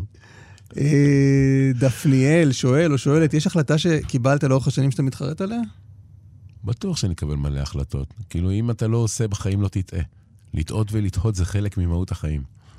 מה ההופעה הכי טובה שהייתה בברבי? אין דבר כזה. אנחנו לעולם לא נחגוג ימי הולדת, לעולם לא נחגוג את הדבר האחרון, כי מבחינתי כל יום הוא יום גדול. תן לי משהו, אמרת אסף אמדורסקי שהתרגשת ממנו, תן עוד משהו ש... אה, היה לי יומיים של פורטי סחרוב, ארבע ורבע שעות וארבע וחצי שעות, שבשלב מסוים כאלה שואל פורטיס את הבן שלו, אמא התקשרה? אז בניו יורק. כאילו זה היה משהו הכי הזוי והכי זה, והיה לנו גם את פסטיאבל, להזכיר לכם, 24 שעות של מוזיקה עם אוהלים במועדון, ומשהו הכי הזוי ומצחיק שקרה. טוב, אה, אני אגיד לך, יש בערך 50 איש ששאלו למה ברי כבר לא מופיע. אה, לא באשמתי, אני יכול לבשר ש... בואו נזדיין בסבלנות ונתאפק. יכול להיות שעוד נבשר בשורות יותר טובות, יכול להיות שנצא לדרך חדשה. אה, זה סיפור מאוד ארוך, מאוד עצוב. אה, אין קשר לאומן. יש קשר למנהל שלו. אתה אמרת, אבל אה, לא ניכנס לזה. אנחנו מקווים שאנחנו בפתחו של אה, סיום הסאגה הזאת, כי בסופו של דבר מה שקרה זה ש... א', אני אומר אלפי פעמים תודה לאל, כי ביום שברי הלך, קרה מקרה גדול יותר. טונה התחיל לעבוד בברבי. Hmm. וזה גרם לי לחשוב שההמשכיות זה לא דבר שהוא מובן מאליו, וההתפתחות זה לא דבר שהוא מובן מאליו. והאמביציה הזאת שברי לא היה, רק גרמה לי לעבוד יותר טוב, יותר נכון, יותר קשה. אני מסתכל עליך ואני שומע אותך מדבר, וזה נשמע לי יותר, אה, הרבה פחות אה, עסקי ויותר רגשי. שום דבר לא עסקי פה. אין שום דבר שקשור... לא, זה, אתה לא חושב על המקום, והוא יצמח אסף, וזה... אסף, אסף, צריך להבין דבר מאוד פשוט. מקום שמוכר בירה בעשרה, ב-28 שקל, וכוס שתייה ב-8-9 שקלים, ומים 200 לא, לא, שנה המילה עסקי לא נכונה, אני חוזר. בי מהמילה עסקי. אני אגיד, אני אגיד את זה אני אגיד. מקצועי. שום דבר, שום דבר פה לא עסקי. לא, גם לא מקצועי. אני מרגיש שזה זה עניין אישי, נכון? אתה, יש לך רגש שם. רק אישי, רק אישי, הכל אישי. תשמע, אני אתן לך את זה בדוגמה. משינה לא מופיעים בברבי, לא הופיעו בברבי תקופה מאוד ארוכה. אני אספר לך סיפור אמיתי, כן. אני מאוד אוהב את יובל. ואני מאוד אוהב את שלומי, ואין לי בעיה עם כולם. והם חברים כולם למראית עין. למה אני אומר למראית עין? מיד אחרי הקורונה שהיינו, עד עצם היום הזה ששלומי היה צריך משהו, או יובל היה צריך, באהבה קיבלנו, באהבה, באמת, לא ממקום רע. ותוך כדי כל המלחמות בקורונה הזה והכול, לא עשיתי שיבוצים. לא עשיתי שיבוצים, הייתי במקום אחר, הייתי עסוק במלחמות, אתה יודע בדיוק על מה ולמה. ובשלב מסוים, אתה יודע, פעם יובל ביקש, התחלתי לצלם, אני צריך לצלם את האובייקט, אני צריך זה, אני צריך... אמרתי, בסדר, באהבה. ויום אחד אמרתי לו, תגיד לי, יובל, לפני שחוזרים לעניינים, למה שלא אתם תפתחו? אחי, תודה, אבל יש איזה סיפור, אני אעדכן אותך, אני פה, אני שם. בסדר. לא, לא. מאוחר יותר אמור היה להיפתח המקום שנקרא בי-סייד, והם קיבלו הצעה של חמישה תאריכים עם הרבה מאוד כסף. אני נפגעתי. לא נפגעתי מעצם זה שאתה הולך להופיע במקום אחר. אם אתה מחזיק מעצמך חבר שיודע לבקש ממני כשנוח לך, תרים טלפון, תגיד לי, קיבלתי הצעה חבילה. יש לי אחריות ללהקה, אני הבן אדם הראשון שיפרגן לך. למה אני צריך לשמוע את זה בדרך אורג גם? זה ביאס אותי. טרקתי את הטלפון, לא רוצה לשמוע מכם יותר. למה? כי נפגעתי לא מההיבט הכלכלי. כמה כבר משינה מופיעים בברבי? פעם, פעמיים, אין כלכלה פה. אבל אם אתה מתיימר להיות חבר, תהיה חבר. תהיה גבר, תרים טלפון, תגיד לי, שאול, קיבלתי... לא, לא דיברת מאז? לא. לא. עכשיו, אה, אה, אה, זה מבאס אותי. ברי זה סיפור דומה? לא. ברי זה סיפור אחר, ברי זה סיפור אה, שונה לחלוטין, ברי לא מעורב בזה, למרות שאתה יודע מה, יכול להיות שהוא כן מעורב בזה בדיעבד. כי אם אתה שמונה שנים יודע את מה שקורה ואתה לא נוקט עמדה, מותר לך. גם היה אצלך, זה לא שהוא לא בא. הוא עכשיו רק הגיע. חביבי. מה? רק עכשיו, באמיר לב. בוודאי, רק באמיר לב. זה הכל. ופעם אחת היה אירוח ב-no name במה שקשור לאדון אה, דן תורן. אז זה לא נקרא אירוח. אבל כל השאר לא. אבל תקשיב, אני מאוד אוהב את ברי. אה, אני מאוד אוהב אותו, אני מאוד, אני, אני חושב שהוא אומן גדול. אני חושב שמה שנעשה בדרך לי, נעשה לי עוול מאוד גדול, זה משהו שהיה קשה לי לעבור לסדר יום בנושא הזה. זה גרם לי להפוך להיות באמת בן אדם שמפשיל שרוולים ונלחם. אה, אבל אני חייב לומר לך שעד עצם היום הזה אני רק אומר תודה. ולמה? כי הניסיון לעשות לי סיכול ממוקד גרם לי בצורה שאינה משתמעת לשתי פנים רק ודרבן אותי לעבוד. יצרנו יש מאין ויצרנו דברים מטורפים, כי הרצון לשים, אתה יודע, רגל במונחים שלי, רק גרם לי לעבוד יותר קשה, וזה עשה עבודה מדהימה. טוב, אני נאחז במה שאמרת בהתחלה, שעוד יש אה, תקווה לדרך חדשה בסיפור הזה, אחרי שמונה שנים של נתק. תן לי להיאחז בזה. אמרת, לא? מה אתה מסתכל עליי? איזה... כן, נו, מה, בחייך, גם ג'ירפות היו כמה שלוש שנים של נתק והחזרנו את זה. בסדר, זה בסדר, מותר, מותר מדי פעם, אתה יודע, להיפרד וללכת כל אחד לדרכו, והכל בסדר. איזה הופעה אתה חולם להביא אם אין לך מגבלת תקציב? אין לי... אני לא בא מהמקום הזה. היה לי פעם איזשהו, באמת, רצון, לא מהמקום האישי, רק מהמקום האישי בעצם. רציתי להביא את חווה אלברשטיין לחתול בשק.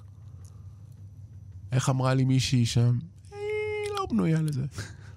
אני חושב שהכבוד, אתה יודע, הגבעתרון שסיימו, להבדיל אלפי הבדלות, את המופע, ויצאו החוצה, המחיאות כפיים שהם קיבלו במבואה בדרך לאוטובוס, זה אחד הדברים הכי מרגשים שראיתי בחיים שלי. ויש לנו קהל אדיר, קהל מדהים, קהל מקסים, שחווה לא יודעת עליו. עכשיו, זה כבר מאוחר, כי אתה יודע, אנחנו לא נביא את הדברים האלה, כי כבר חשפנו את זה, זה כבר לא, לא רלוונטי, כבר הקיק הזה נעלם. אבל אה, אה, יש אומנים שצריכים ליהנות באמת ובתמים מהמקום הזה שנקרא הקהל שלנו. כי ראיתי את נורית גלרון על הבמה, כמו שראיתי את ירדנה ארזי על הבמה, כמו שראיתי את הגבעתרון על הבמה, כמו שראיתי את שימי תבורי על הבמה, כמו שראיתי אנשים שהם לא חלק מה-DNA שלנו ויצאו באורות. ואתה יודע מה? לאה שבת היה לי אה, שני מופעים, תקווה גדולה, שהיה גם נינט, גם אלון עדר, גם קרולינה, גם שי צברי, גם קובי אפללו וגם לאה שבת. ביומיים האלה עשתה קרולינה ולאה שבת כפולה. אנשים יצאו ואמרו, גילינו את לאה שבת. גדול. ותשמע, זה אחד הדברים הכי מרגשים, ולו בגלל הסיבה המאוד פשוטה. אחד מההופעות שעשינו בשמחה או בתקווה או בחתול, אומרת מישהי לבן זוגה, אני מאושרת שהיינו פה, שאנחנו פה. אז הוא אומר לה, למה? כי לא ידעתי שאפשר ליהנות מהדבר הזה. אתה יודע מי הופיע על הבמה? להקת שפתיים. מדהים. אם זה לא חלק מחינוך, מהו חינוך? חבל הזמן.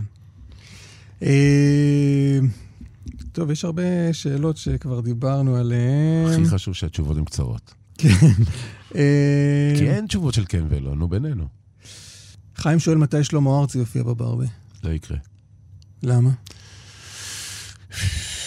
למה? אתה יודע מה? אמר לי פעם מישהו never say never. אוקיי? לא יודע. לא יודע. אין תשובה חד משמעית. הוא לא רוצה לבוא? זה מרגיש מה... תשמע, אה, היה פעם, אני אספר לך סיפור. היה פעם כתבה של ארצי בשבע אה, לילות שהוא כתב, שהוא אמר שהוא מצפה ורוצה ששאול ירים לו טלפון, והוא יבוא לעשות הופעה והוא ייכנס ללחץ. כי זה מופע בעמידה ו... ו... אוקיי, וגם התעלמתי מזה. כי היה בעבר עוד גישושים והתעלמתי כי, כי, אתה יודע, לימים עשיתי חצייה של האוקיינוס אה, עם אה, שותף, וזה משהו שהוא כמו, אתה יודע, תהליך עם עצמך, שאתה עושה, אתה יודע, 24-7, אתה יודע, אתה מפליג, וזה שלושה שבועות של חצייה. וואו. אה, חשבתי שזה הדימוי. לא, לא דימוי, לא דימוי, עשיתי את זה. חצית את האוקיינוס. חציתי את האוקיינוס, ועם עוד שותף, וזה היה אחד מה... באתי עם הלקאה עצמית, כאילו, מי אני ומה אני, שהתנסה. בא בן אדם, מומן מהמקום הזה, מי אני? כאילו, אתה יודע, באתי עם הלקאה עצמית ברמה של לתקן את הדרך שלי. מה קורה? אתה מאבד את האחיזה שלך למציאות. כאילו, אתה יוצא מאזור הנוחות שלך ואתה מאבד את החושים. זה מה שקרה לי שם. וכשחזרתי גם טלפון לרותי מרום, אז היחסי ציבור שלו, תגידי לשלמה שאפשר. אה, אתה רוצה? תגידי לשלמה שאפשר. אה, אתה רוצה? שים לב הסמנטיקה. ואני אומר לה, תקשיבי, אני עוד במקום של ההפלגה. תגידי לו שאני רוצה. למחרת אני מקבל טלפון מסלוצקי, זה היה המנהל, תשמע, חשבנו שכדאי שהטאלנט יופיע אצלך. אמרתי לו, אוקיי, כאילו באת מ-nowhere. בסדר, אני אומר. אני מרגיש שההפלגה לאט לאט יורדת לך, לא, נכון? לא, עוד לא, עוד לא, עוד לא ירדה. תכף תראה איך היא ירדה. ומפה לשם, אה, בוא נקבע פגישה. אמרתי, בסדר. מגיע, תשמע, אמרתי, יש לי שלוש בקשות. מי? אני, אתה פגישה בין מי למי? בין סלוצקי לביני. או לא זוכר מי זה, לא היה סלוצקי, איך קוראים לו? מנחם אשר, לא זוכר מי זה היה שם, אוקיי. okay. שלימים כבר הוא לא שם. אומר לי, מה? מחיר כרטיס בגובה כיס, כמובן שזה מופע בעמידה, ופעם אחת מספיק. למה? אני יודע שבפעם אחת שאתה עושה את זה, אתה מקבל את הקהל שלנו, זה כמו פוגוס. אתה יודע, זה, זה, זה, זה, זה הוריקן הדבר הזה. הכל בסדר, הוא אומר לי, קיבלת. ואז מה עם הסאונד, הגברה, אמרתי לו, יש לנו הכל, מרים טכ... טלפון לטכנאים, בין טכנאים, הוא אומר לי, אשכרה, יש לך הכל. אמרתי לו, בסדר גמור. יופי. טוב, בוא נצא החוצה לצלם. אמרתי לו, לצלם מה? מי אומר בוא נצא החוצה לצלם? אה, נציגו של שלמה ארצי. שלו. לא, לא, לצלם מה? את המקום. אמרתי לו, למה? הוא אומר שהטאלנט יראה את המקום. אני לו, מה זה? עכשיו, אני בימים כתיקונם, אתה אומר לי את הדבר הזה, אני, אתה יודע, כמו פלב, עולה באוויר, מוריד לך איזה אחת ומשגר אותך החוצה. אבל אני עדיין בהפלגה, אני עדיין בחצייה, אני אומר לעצמי, רגע, שאול, תראה איזה יופי, הבן אדם רוצה להופיע, הוא לא היה במקום, תראה מה יצרת. בוא נסתכל על חצי כוס המילים מתקדם. ואז מסתכל על הבר, ומה זה הקנטינה הזאת? אמרתי לו, זה הבר. אוקיי, וזה עובד? אמרתי לו, ככל ששותים יותר, ההופעה טובה יותר, ככה זה עובד. הוא אומר לי, בסדר גמור, תודה רבה וזה. לימים המתופף שלו, מאיר ישראל, שבר את היד, החליפו זה, ו... ואז אתה יודע, עובר זמן מה כזה, ואני... חושה היא ככה כאור, כי, כי חזרתי לג'ונגל, ואני מוצא את עצמי כאילו בעוד סתימה של מערכות ביוב בדרום תל אביב. ואני אומר לעצמי, איזה אידיוט אני. אתה מכיר את הילד הקטן הזה שמושך בצמות לגברת בכיתה ג' ועד שהיא נעתרת לחיזורה, ואומרת, בוא נהיה חברים, אומר לה, תודה, לא. כן. ככה הרגשתי באותו רגע, והפלגתי לדרכי. מה שבר אותך אבל שם? קודם כל, כבוד. אגו. איזה שאלה. אני לא פונה לשום אומן, לא הזכרתי לך מקודם. אתה כבר מבקש. עכשיו, מה קרה בדרך זה כבר לא מעסקי. את האמת, הוא הפסיד, לא אני. ולמה אני בא ואומר? התבאסתי רק מההתנהלות, לא מעבר לזה. אבל, אתה יודע, אני מניח שזה צומת עם הרבה החלטות, עם הרבה מנהלים, משהו בדרך יתמוסס לו, ואני כבר לא במקום של כעס או במקום של פגיעות. בסדר, אתה מבין? אז uh, תשמע, אני חושב שיצרנו משהו מדהים עם רומי 30 שנה, אתה יודע, תודה לאל, זה לא מובן מאליו, באמת אני אומר אלפי פעמים על הנושא הזה. ולמדתי בעולמות שלי. אתה יודע, אספר לך סיפור. אני כרגע נמצא ב-760 מטר רצפה עם גלרת מטורפות של מלא עובדים, וזה שומע בערבית, וזה שומע את שלו, וזה שומע את זה, וזה שומע את, אה, את, את, את אה, האחים, אה, אה, נו, אה, נו, נו, הפאנק, נו, האחים, שכחתי. אה, צברי. כן. וכל אחד בשלו ובשלו, ומצאתי את עצמי, היום מתקינים את המערכות ואת התאורה והכל, ואיזה האיש של העצים, שהוא איש יקר לליבי, ירון, יומיים שומע אביב גפן. ואנחנו מסתכלים כולנו, אתה יודע, בעיניים של כאילו, מי אני שיפקבע לו איזה מוזיקה והכל, ואני מסתכל, מסתכל. ואז הבחור שמרים את המערכת, הוא אומר לי, שאול, לא שמענו הרבה זמן את גפן. אני מרים את הראש לירון, אני צועק לו, ירון, אפשר לגוון? אומר לי, מה? אמרתי לו, נראה לי זו ההופעה הכי ארוכה של אביב גפן ממרומי 30 שנה בברבי. עכשיו, מסתכלים עליה, מה, לא הופיע? אמרתי, 26 שנה, אחרי 26 שנה הוא הופיע פעם אחת. אמר לי, עד כדי כך? אמרתי לו, כן, הנה, עכשיו הוא עשה יומיים, שמענו. זאת אומרת, זה הסיטואציה. עכשיו, זה לא ממקום רע. אתה יודע, זה לא ממקום רע. יש דברים שהם טובים ונכונים, יש דברים שהם לא נכונים. אגב, כשהוא עשה את הבי-סייד, מכרנו חודש וחצי לפני הכל, הוא אומר לי, זה חסר תקדים. בסדר. תשמע, יש את הסקייג'ואל שלנו, את האומנים שלנו, את האנשים שלנו, את ה... את ה מי שגדל בברבי, יכול... אתה יודע, טונה, אני זוכר אותו בהתחלה, זה הבית ספר הכי גדול שלו. הוא היום יכול להופיע בכל במה, בכל ורסיה, הוא עבר הכל. הוא עבר הכל. זה הבית ספר הכי גדול. הוא עבר, הוא פילס את הדרך בכוחות עצמו, הוא יודע. כשהוא רגיש והוא בוכה, הוא רגיש והוא בוכה. וכשהוא יודע, תקשיב, הוא עבר דרך. כי כשאתה עושה מופע בעמידה, זה הדבר הכי קשה בעולם להחזיק קהל. כי אם אתה עושה משהו לא נוח, אתה ישר מרגיש את התנודות ואת התזוזות של האנשים. אתה מבין? אתה מסתכל בלבן של האנשים. זה לא מופע בישיבה, אני מתחיל לנגן, מורידים את האור, מתחיל לישון, לא משנה מה תשאיר להם. כן. זה אחרת. תגיד, מתי אה, תדע שהלחץ, אה, אפשר להוריד אותו קצת בפתיחה החדשה? שבעזרת השם, ב-18 יהיה לי חברת חשמל, יהיה לי אישור ונפתח, אני אהיה הבן אדם הכי מאושר בעולם. שנניח חודש קדימה... וזהו, כשיש חשמל אתה אומר, זהו, כל הלחץ ירד? שהקהל נכנס, תקשיב לי טוב, אני, תשמע, בוא. החות'ים דפקו אותנו, כל הפרזולים של כל המרפסות שלנו כרגע בים. וואלה. באמת, 400 חתיכות מפורזלות של 5 קילו יחידה. נמצאות אי שם. בוודאי. כל הסאונד, כל התאורה שלנו, מהמסכים, דרך הדברים המיוחדים שהבאנו מחו"ל, גם בהם, אנחנו לא יודעים איפה המכולות כרגע, מהסיבה הפשוטה שכל ה-GPSים, הכל מנותק להם, אבל אנחנו נתגבר על זה. הדבר היחיד זה החוסר ודאות. חוסר ודאות זה הדבר הכי רע שיכול להיות לכל בן אדם באשר הוא. אני יכול לשלוט בצבע בבמה ובצוותים שלי שיעבדו, בניקיון, בהכל. אני מפה עכשיו טס להמשיך את העבודה עם, עם כל ה, מה שיש לי שם, ומחר ימשיכו לעבוד וכיוצא בזה. אבל אני תלוי בחשמלאי, שאלוהים שבשמיים אדי, הוא נכנס לצרה צרורה והוא מתחיל לתקן את זה ולסדר את זה, ואני תלוי בו, אני תלוי בחברת חשמל. אני הדבר הראשון שרוצה לעשות, שב-18 לפתוח, ואני הבן אדם הכי מאושר בעולם, לשבת בכניסה, גם כשאני עייף, לקבל את הקהל ממקום אוהד ואוהב, ולראות את הפנים המופתעות ולהגיד, טעינו, שגינו, זה אותו DNA, זה לא אותו DNA, המשכנו את הבית, קיבלתם מקום ראוי יותר, זה הדבר הכי מרשים.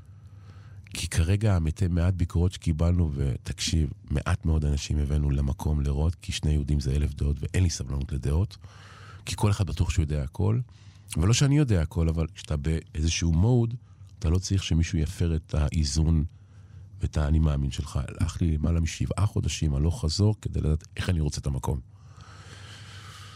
ואסור להפר את, כי אתה, מה שאתה רואה, אחרים לא יכולים לראות. לא לכולם יש את זה.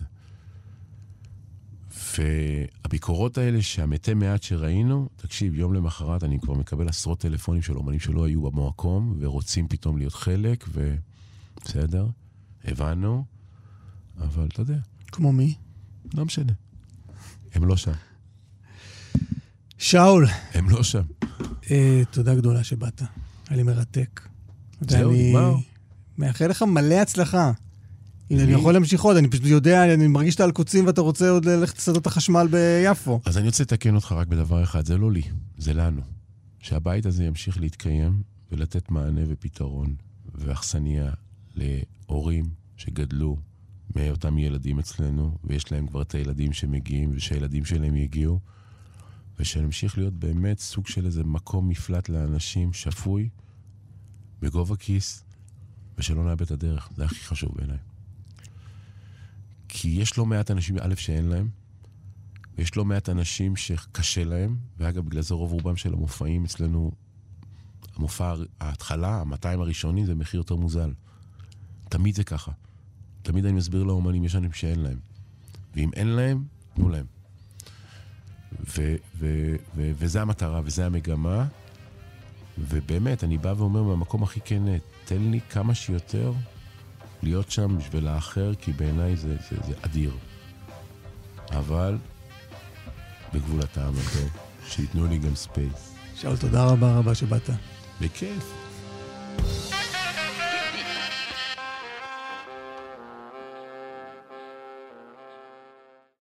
מתי זה משודר? אמ, זהו, אני מתלבט. איפה זה יהיה משודר, אגב? זה פודקאסט. איפה זה נמצא? ואז אתה יכול למצוא את זה בכל מקום. אתה יכול למצוא את זה בספוטיפיי. אני חושב שרוב המאזינים בספוטיפיי. אז אני חייב להגיד לך שעד עצם היום הזה עשיתי אולי, אני חושב, שני פודקאסטים, בחיים לא האזנתי לעצמי. איפה, מה, איפה היית? לא יודע, אני אצל יוסי פיין אחד, והיה עוד איזה אחד שהיה לזה סאונד חרא, אבל תשמע, מלא תגובות קיבלתי. כן? עכשיו, מה שקרה עם יוסי זה שיצא, ודיברתי איתו, הוא אסף אותי עם האוטו, אני הולך לדבר, נכנסים לאופן, ממשיכים לדבר, לדבר, חזרתי הביתה, פתאום, בואנה, שמעתי שם, לא הבנתי את המהירות. גדול. אז פה אני חושב ששבוע הבא, תחילת שבוע הבא, משהו זה כזה. כמו וואטסאפ, כן, כן, זה רץ מהר. כן. אז טוב, אז אני לא שם. אז אני לא אקשיב. אני מקווה שתקבל הרבה תגובות, אבל. אה, זה כבר תלוי בך, זה כבר לא בי. בואו נראה. תודה, שאול. טוב, מותק, ביי.